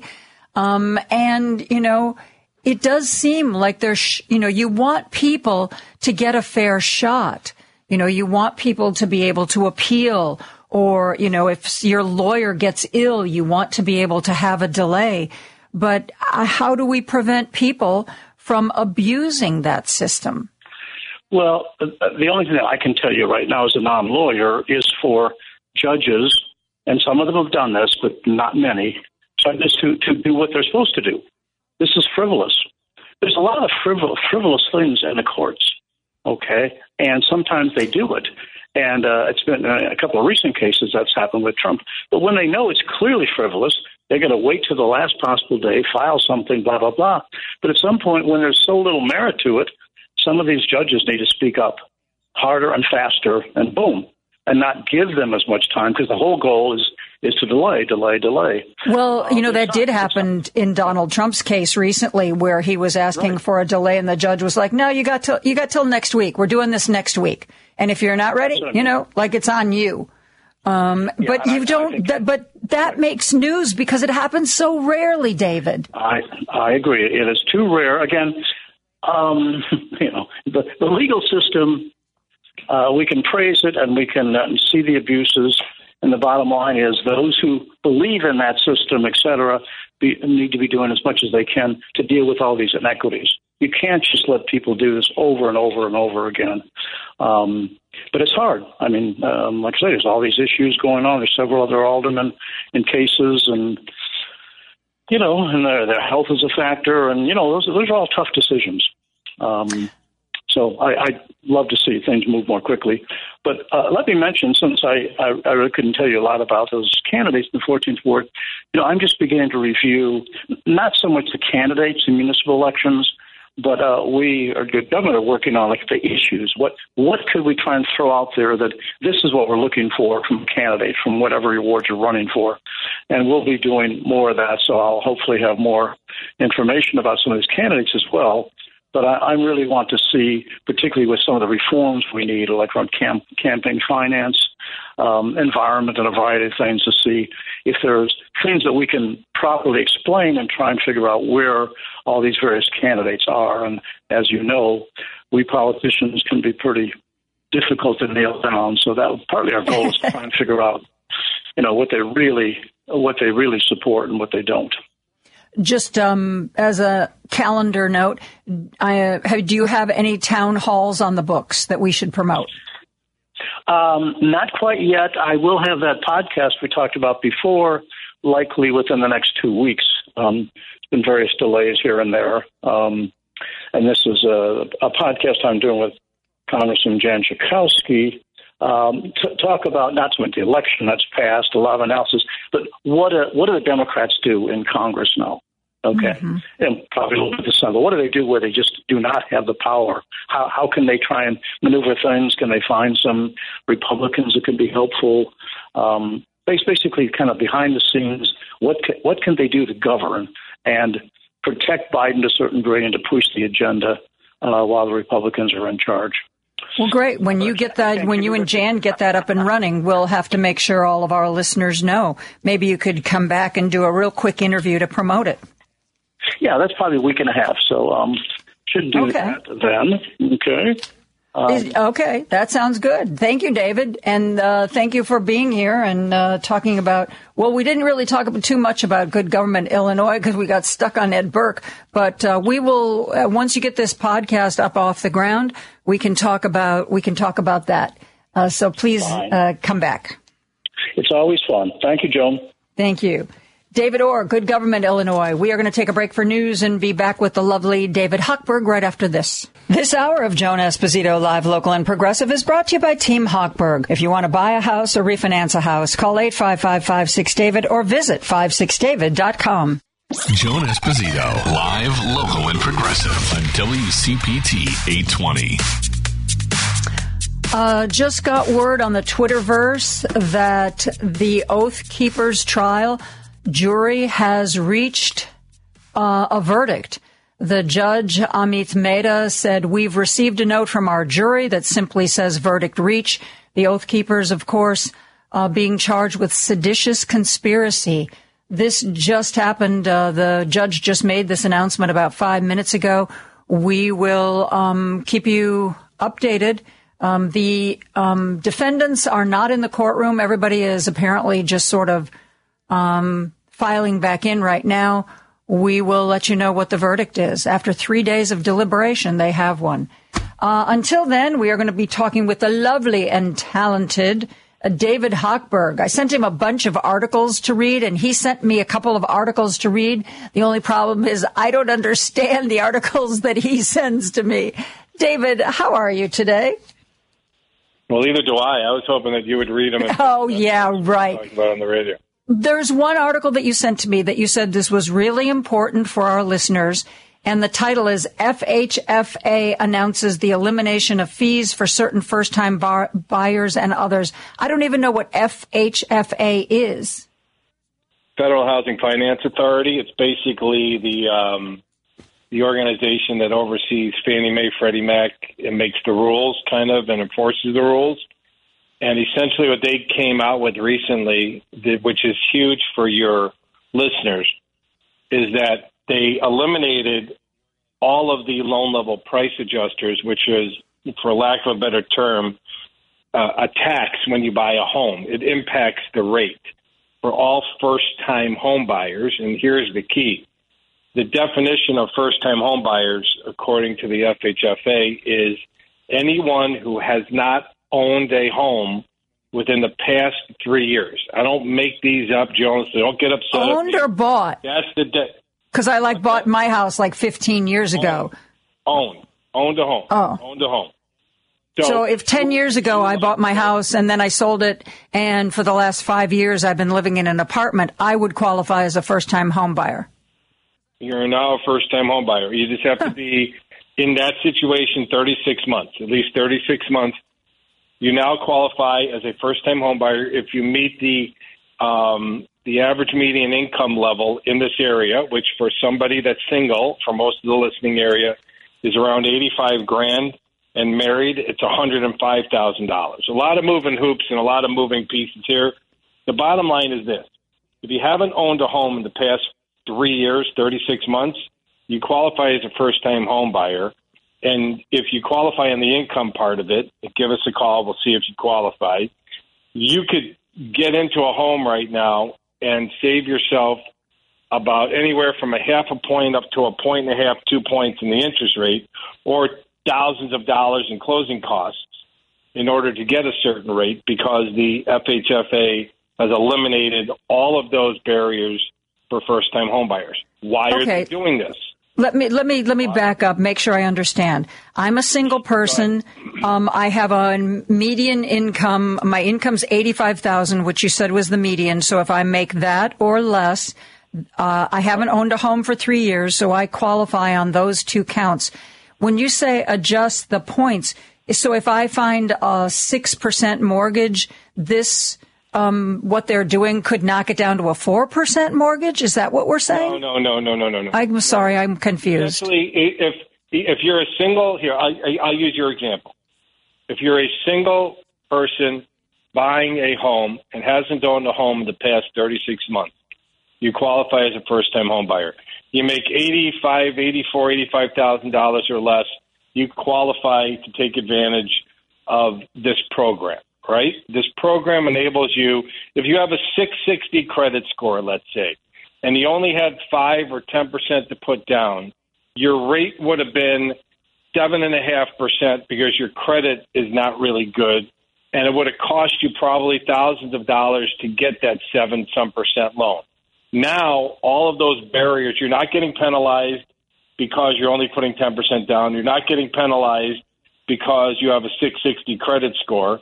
And if you meet the income qualifications, that means you essentially, instead of being in at in the sevens and it costing you thousands of dollars, you could get a rate in the sixes, and and it won't cost you thousands of dollars to get that rate. This is a huge game changer for for for everyone that falls under that category of a first time home buyer. So here's another situation. Let's say two people are getting married, right? Or or want to buy a home together. And one person has owned a home before over the past three years, but but one of the parties hasn't. That's still considered a first time home buyer because one of the party that are buying the home hasn't owned a home in the past three years. Okay, why are they doing this? Is the most important thing. The real estate market over the past 11 months has been slowing down, slowing down, slowing down.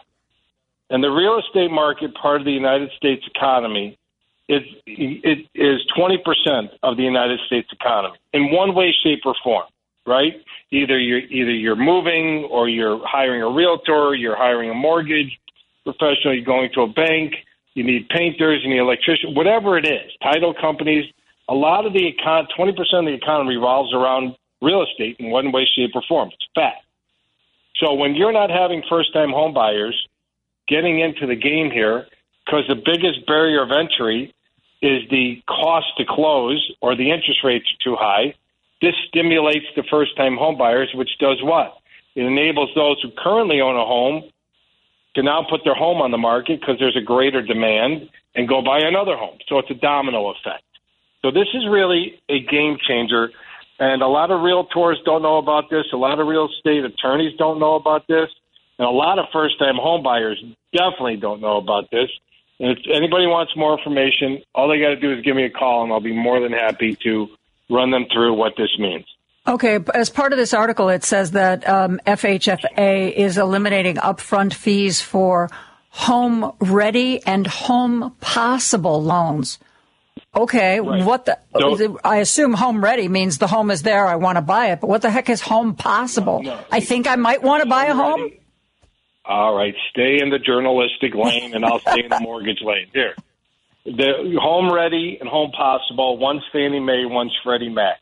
They basic, it's basically a program that is um, that will enable those with the average median income of eighty percent or less, okay, which is at eighty-five thousand dollars, okay, to qualify to buy a home with only three percent down, and the the barrier to entry there, the cost to get that loan has been waived. So again, this is a huge deal for first-time homebuyers with limited down payments to get that meet the AMI, the average median income in the area, to get into new homes, right? Into a home to buy a home, to buy their first home. If you haven't owned a home in the past three years, I know it sounds goofy, but that's again that's the definition. So if you were if you were discouraged about buying a home, because of the interest rate and you're a first time home buyer, now is the time to get back in the game because all of those costs have been removed and enables you to secure a much lower rate than you would have been able to secure over the past 11 months of this year. So this is a way to encourage people to buy a house. People who may have said, "Oh gosh, I'm just going to sit back and wait till rates come down." Um, because I, one of the articles I sent you said that the Fed is saying that you know they they feel that they've gotten such a great grip on inflation that maybe in 2024 they'll start bringing interest rates back down again. Yeah, so this is a program to get people to to move now rather than later. Correct, right? Because it eliminates the barriers. And again, a lot of the listeners don't have 740 credit scores. A lot of the listeners, trust me, have 660 to 680 credit scores. If you have a 660 oh. to 680 credit score and you go to buy a home today, you're going to get absolutely obliterated on the interest rate. And this because the the lower your credit scores, the higher the interest rate. Okay, so this eliminates all of those all of those penalties of having a lower credit score.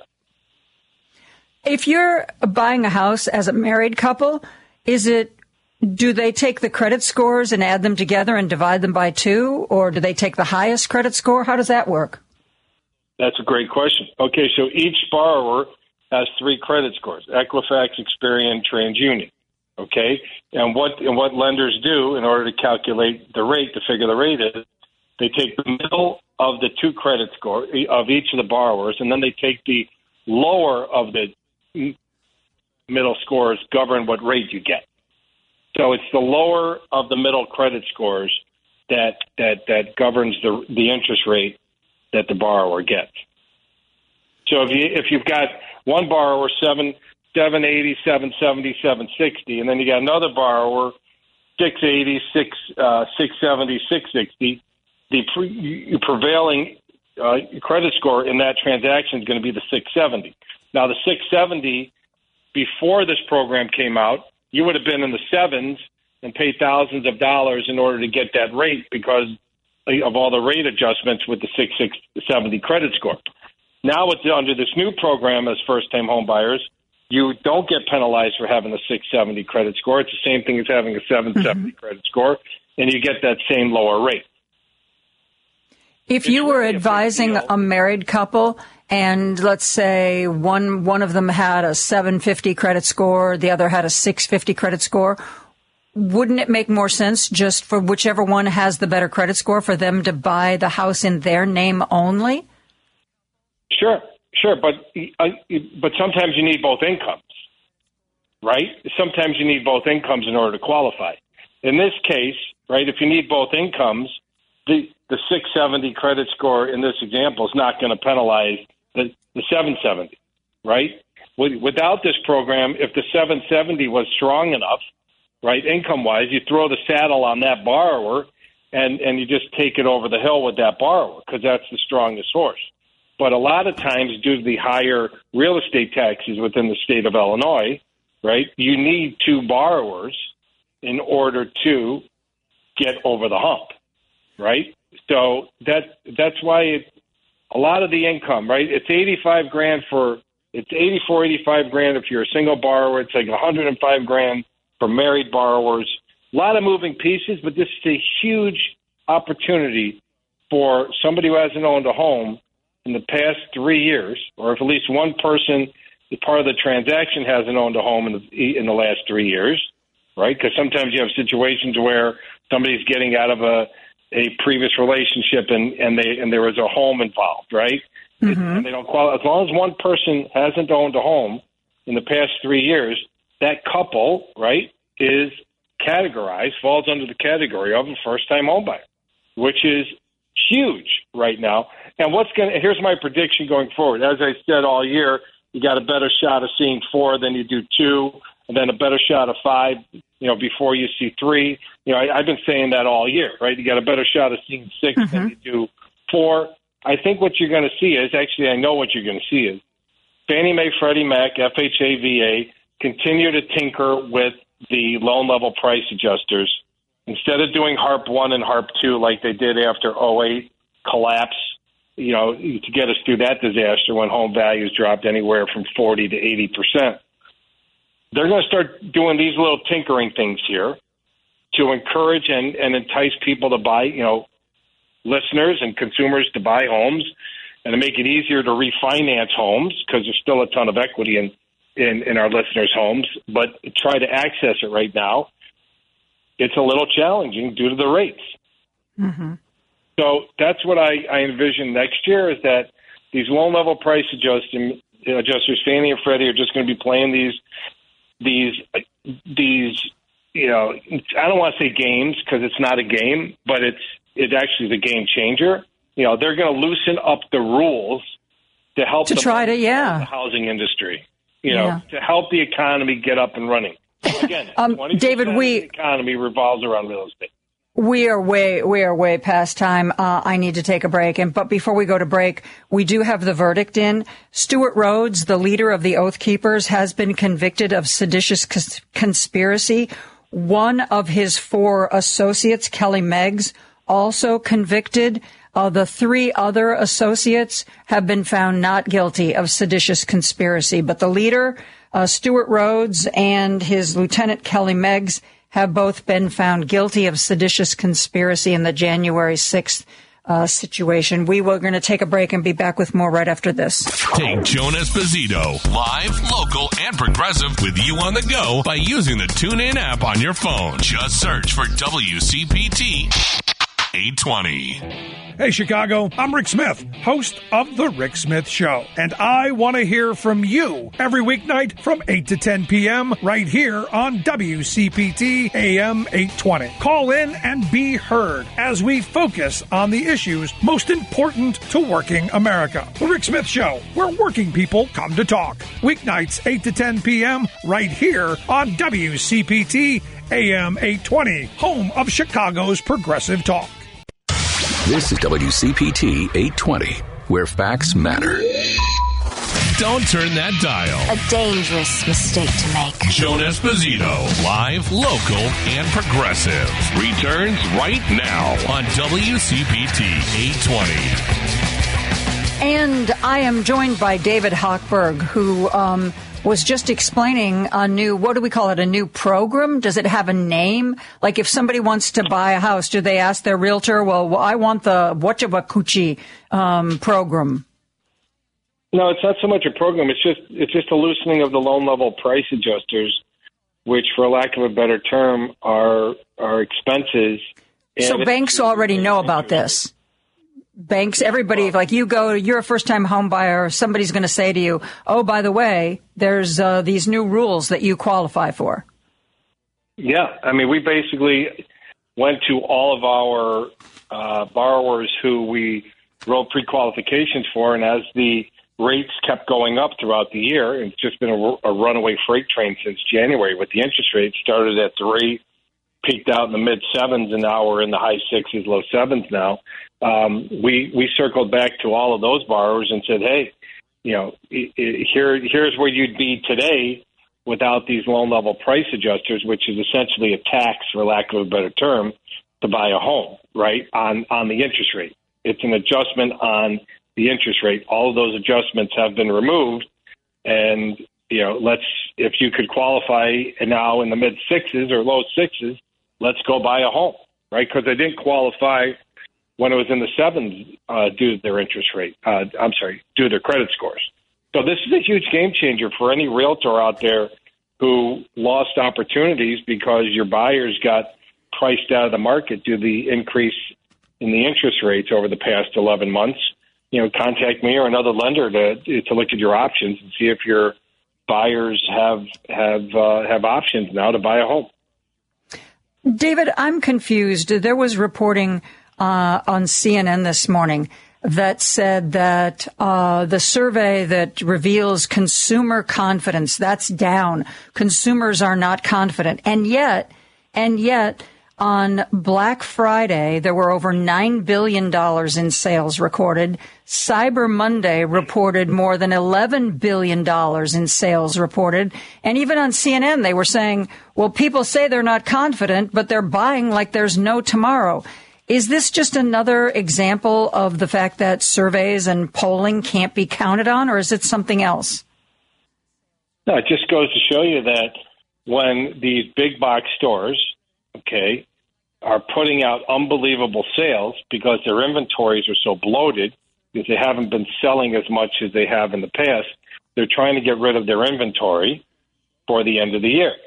So they've made uh, opportunities available for consumers who don't necessarily have the money. Right? The the other article I sent to you was the record number of increase in consumer debt that our listeners and other consumers are putting on their credit cards. So all because you're seeing these huge numbers from Black Friday and Cyber Monday and and all of these things, it doesn't mean that the consumers have the money to pay for it, right? And I've been saying that for the past three, four days, and I finally heard somebody, I don't know if it's on the radio or on TV, say, "Yeah, it'll be it- it'll be interesting in 30 days to see the um, credit card balance numbers, right? If if these sales are supported by people, consumers that are paying cash, or if they're throwing on their credit card."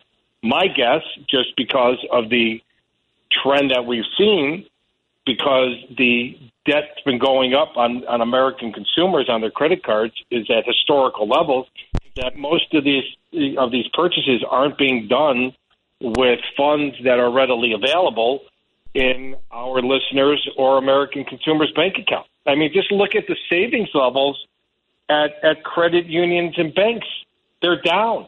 You got more money going out of banks than you do going into banks and credit unions. It's a fact. So yeah, it's great that Black Friday we had record sales, and on Cyber Monday we had record sales, and on whatever they're calling Tuesday, you know, I'm sure there's got to be a name for every day that we have, or you know, whatever it is. I think when you start doing a little forensic audit on this next month, and you see c- credit card debt skyrocket even higher, and then what happens in January? Two things happen in January. Number one, the number of bankruptcy filings shoots up, and number two, the number of divorce filings shoot up. Okay, so that's what to keep an eye out for. How much credit card debt balances have gone up, and, and my and my prediction is it's going to continue to skyrocket. So all of these sales, while it's great, and the consumers are getting great are getting great opportunities to buy products at 20, 30, 40 percent off, whatever the number is, and and and manufacturers are able to and and and these big box stores are able to unload their inventory, which is great for them because they don't have the expense of carrying all this inventory anymore.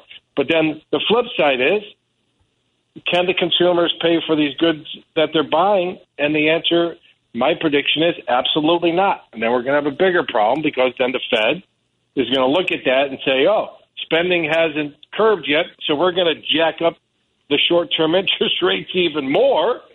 Okay, I I want to talk to you more about this. We we we have to we have to stop right here for a break uh, because uh, this is something that I think is really important to spend some time on. Plus, we have at least one caller who wants to join the conversation. David Hochberg and I will be right back after this. Information is power. Stay informed to know what's going on. Staying informed gives me the power of knowledge. I wake up. I need to know what happened. I turn on the radio. Because information is power. WCPT 820, where facts matter. Don't turn that dial. A dangerous mistake to make. Joan Esposito, live, local, and progressive, returns right now on WCPT 820. I am joined by David Hochberg. We are talking about inflation and rate hikes and also credit card debt. He sent me an article that said that household debt soars at fastest pace in 15 years as credit card use surges. So all of this shopping that took place on Black Friday and Cyber Monday, uh, you think people are running up their credit cards um, to a level that perhaps is too high for their income? Yeah, well, I know that. I mean, it's just common sense, right? Because you got that information was from the prior month, right? From from October. So if they're if if the American consumers and our listeners are having challenges through October, and that's and this article was written in November, right? So they're reporting on the previous month and then they're going out and having a record Black Friday and Cyber Monday. I mean, what do you think they're doing? It's not like they, you know all of a sudden they're going to pull a big steamer trunk I, I, out from under their bed and start paying for all this cash, right? The there are such good opportunities out there because again, these big box stores have got a ton of inventory because the economy has been slowing down and people haven't and the American consumer hasn't been spending money. So what did the big box stores do? They just discounted the heck out of everything to get it off of their shelves and into consumers' homes who can't afford to buy what they're buying. And that's but, why. The but the consumers are motivated to buy because they say, "Oh, look, they they've got X at a discounted price, and I've been wanting an X for a long time, so now seems to be the time to do it." Sure. I mean, look at those great boots, or look at the jacket, or look at the look at the car. I mean, look, I don't know what's out there, right? I mean, you know, look at the pants, look at the shirt, look at the blouse. You know, it used to be 200. Now it's, it's 75 or maybe it's, it's still 200, but you buy one and get one free. So it's really a hundred, right? The, mm-hmm. the manufacturers and the big box stores, they are trying to dump their inventory because they don't want to have it on their books. So they'd rather give it up for half, you know, at 50% than pay the carrying cost of having all this stuff sitting on the shelf because they may they know going into January that it's going to be worse than it is now, right? So they're trying to create momentum going into the holiday season. We will have this conversation at the beginning of January, if you invite me back, if I don't upset anybody at WCPT, and I get invited back eh, at the beginning of the year when all this information and all the data from December is released, and we're going to have the same conversation. It's going to be even worse off than you were. And the other challenge is the Federal Reserve Chairman Powell has already said we're you know we're not done raising rates, and all of the Fed presidents throughout the United States, I think there were three or four of them that were on the record in the past week who said we're not done raising rates. So the party that everybody thinks is over and that inflation's in check, check yourself. It's not, and hmm. we still have some some adjusting to go. So now, what the American consumer is doing? What jamming up their credit cards even more. And now you're going to have another interest rate increase. So the minimum monthly payment on the debt that you were carrying prior to adding whatever debt you just added because of all these wonderful opportunities out there to buy at a discounted number, stuff that you couldn't afford in the first place, is now going to cost you more to cover the minimum payment because the short term rates are, are going to go up, which means the rate on your credit card is going to go up. It's a vicious cycle. Until people stop spending money on stuff they don't need to survive, the Federal Reserve is going to continue to be like, okay, you want to play the game? Let's play the game. Here we go. Here's another three quarters of a point increase. So that, that's a vicious cycle of bad that we're on right now. Uh, David, we have a caller. Uh, Mitchell is calling in from Des Plaines to join our conversation. Hello, Mitchell. You're on with me and David Hochberg. Go ahead. Hey, David. Um, first of all, good to hear from you. Um, I'm just living the dream. Um, I'd like to bring your attention to the following. First of all, you're 100% correct. The credit card companies are making money hand over fist because we have basically people that don't understand the law supply and demand. If right now, if you're carrying on on your APR on your credit card, you're probably looking at 19%. And based on your narrative, which is very accurate with regards to you know spending habits with consumerism during the holidays, that balance is not going to get anywhere near its principal. So you're looking at 26 percent. Now, you forgot one big factor when it comes to residential properties. Property taxes, Daddy-O. The second installment never came because we have a ridiculous governor that purposely, in a, an election cycle, he basically delays the second installment, which should have been in August or September, for one good reason to get reelected. Now, for those idiots okay, Mitchell, I just, you know, I work so hard to keep David calm. And now, Mitchell, you're getting, you're going to get David all fired up. So let's, let's stop right here and let's talk about what you've said so far. Um, I wasn't oh, yeah. able to really, David, follow Mitchell when he said that a 19% credit card rate was going to turn into 26. I didn't follow that math. Did you? Yeah, because what what Mitchell was saying is the short term rates have gone up over three points in the past um, 11 months. Okay, so we're up three points. So, you know, so 19 went to 22, uh, 22, 23, and they're talking about the Fed's talking about increasing another point, point and a half, two points before they feel that they could get inflation under control. So essentially, what Mitchell was saying is what I said earlier: is that the minimums on that that our listeners and the American consumers are carrying on their credit cards, the minimum monthly payment just to cover the interest on it is increasing because the short-term interest rates are increasing. I do okay. disagree with I do disagree, respectfully disagree with Mitchell on the real estate tax bill in Cook County. The governor had nothing to do with that. Yeah, was that was the second point. Right, of Toni Preckwinkle, Fritz Kaegi, and Larry Rogers in the um, troika there, you know, you know, you know, the triangle between the assessor's office, the the the um, the board of review, and the and the madam president's office, because Fritz Kaegi couldn't explain why he couldn't get the information over to Larry Rogers at the board of review for, until four months late. Then he went to the witness protection program and wouldn't take any interviews with anybody. I invited him on, on my show, and others invited him on their show, and he's still yet to be found. You know, you know, an elected official has gone to the witness protection program. A Democrat running for a county seat was afraid to take a, a, a microphone. Big set of stones there, Fritz Kaegi. Nice job. So, so yeah, but uh, but I was just talking to David Orr earlier, and part of the problem with Fritz Kaegi is that he's been undercut by the Board of Review. Regardless of what he does, the Board of Review undoes it. Okay, so then Fritz Kaegi should get in front of a microphone and, and explain that, and not hide behind David Orr. Okay, I think Fritz Kaegi ran for Well, public office. actually, David, I, I didn't invite Fritz Kaegi. I, I should. You make a good point. I, sh- I, sh- I should get him. I should get him on. Okay, make me look bad, Mr. Hochberg. What's that? You're making me look bad. I should have invited Fritz Kaegi on to talk about this. Look, Ben, I'm just saying that. Listen, Fritz Kaegi and, and Larry Rogers have got their own set of challenges, right? They don't, from what my re- research has found, they don't like each other. But you know what? I don't need them to like each other. I just need them to get the freaking tax bill out in time. And like our friend from Des Moines said, now the tax bills are out. Now you got to pay them before the end of the year. Then you've got, thank God that the student loan payments got kicked back until all that nonsense works its way through the courts, if it's legal or not. Okay. So President Biden kicked the student loan payments out to June, or else that would have hit. And then you got your credit card sitting. Oh, and then by the way, your first installment for next year's uh, real estate tax bill in Cook County is due on February 1st. So thank you very much, you know, Madam President, for getting involved for two people who work underneath you, two elected officials who can't get along. It's just a mess. It's an absolute joke. So Well, Toni Preckwinkle said that the computer system that caused a lot of the delays is going to be fixed and everything is back on track. Um, before we, I, I know before what? we go into this anymore, we have uh, more people who want to join the conversation. I want to try to get some of these calls in. Uh, Steve is calling from the Gold Coast. Steve, you're on with me and David Hochberg.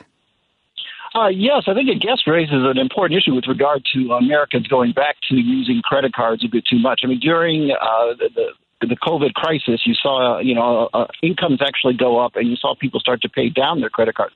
Part of the reason having to do with that was, quite frankly, you know, what were you going to buy anyway? You know, you couldn't go anywhere. You didn't need to shop for much. So, you know, what money you had coming in, you could actually do the responsible thing and pay down your credit card.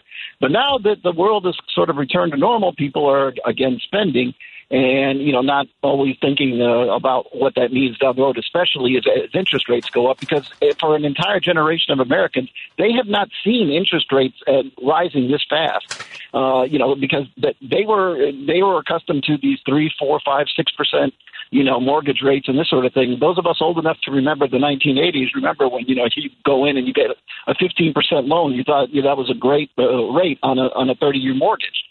And so, you know, uh, like I said, that this is this is uh, very complex. And I will say that with regard to uh, credit cards, I had a friend who asked my advice on this, and uh, her credit card company, one of them was offering a balance transfer offer for three percent on the twenty plus grand that she owed, and for eighteen months. And I said, you know what? That's not the worst idea in the world.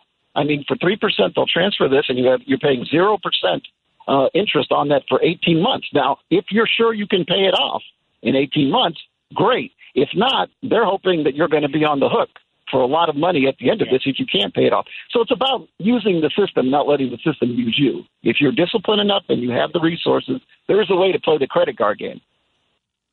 And, and there, but it, it, I just want to add one thing. I, I agree with, um, with with what this caller said. The challenge with those credit card transfers is it's like musical chairs. Number one, at the end of the 18 months, you better pray that there's another credit card that you could transfer whatever's left that you haven't paid off.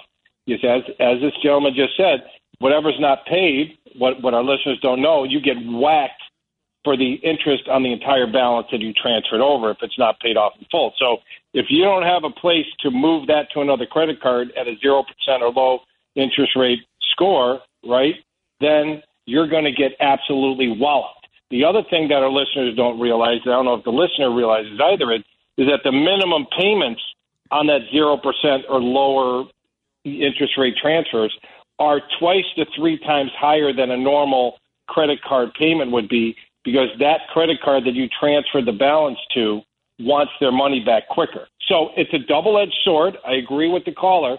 You just got to know what the minimum payment is, and you better have a chair to put your butt on when the music ends in the 16th or 17th month to transfer whatever balance you haven't paid off to another credit card.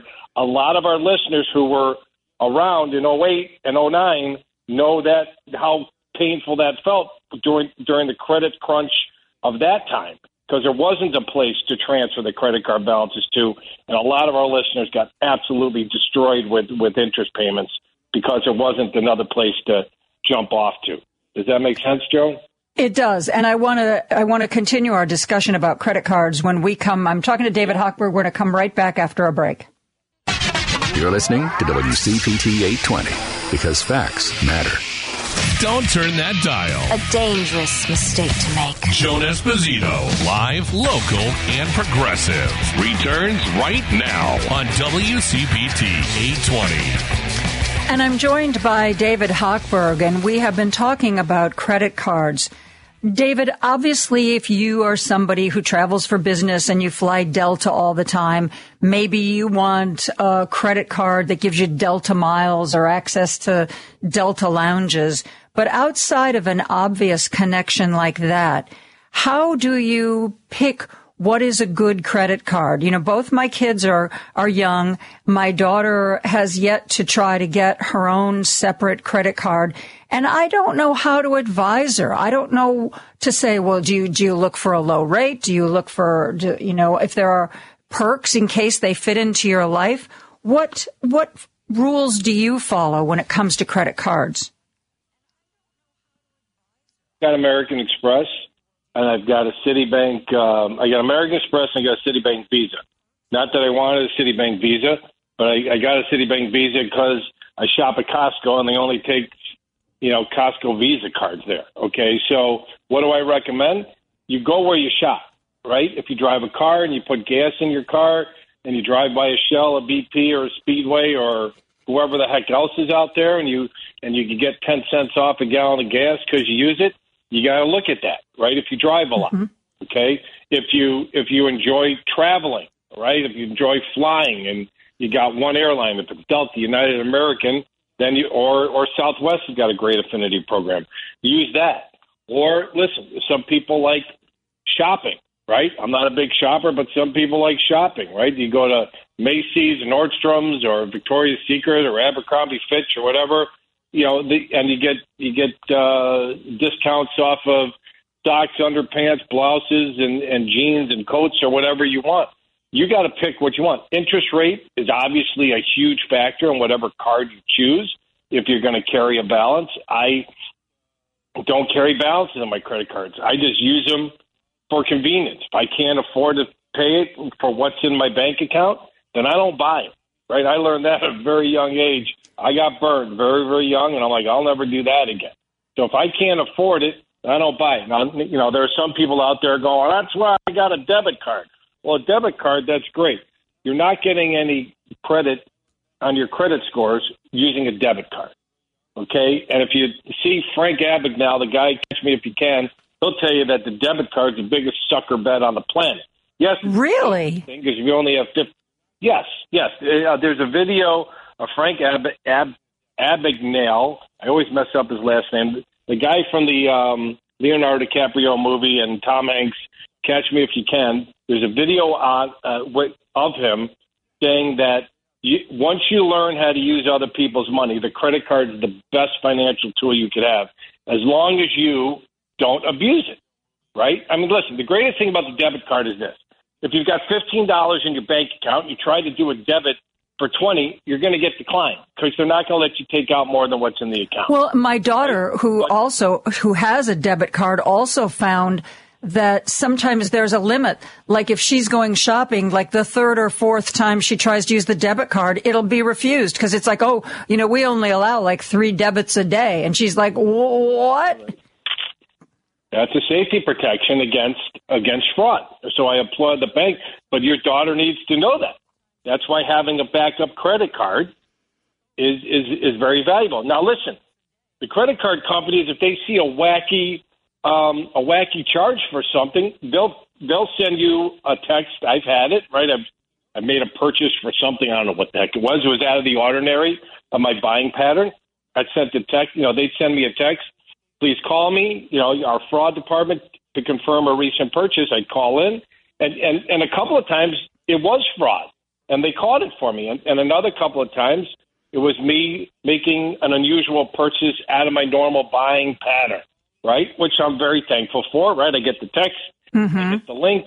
The link takes me right to the 800 number. They're doing their jobs protecting me. I got no problem with that, right? It's another three, four minutes out of my life, confirming that I'm not getting drilled by some scumbag who's trying to take my credit card. And then there's other times where I'd have to cancel the credit card because some scumbag somehow got a hold of my credit card number, and then out comes a new credit card the next day in the overnight.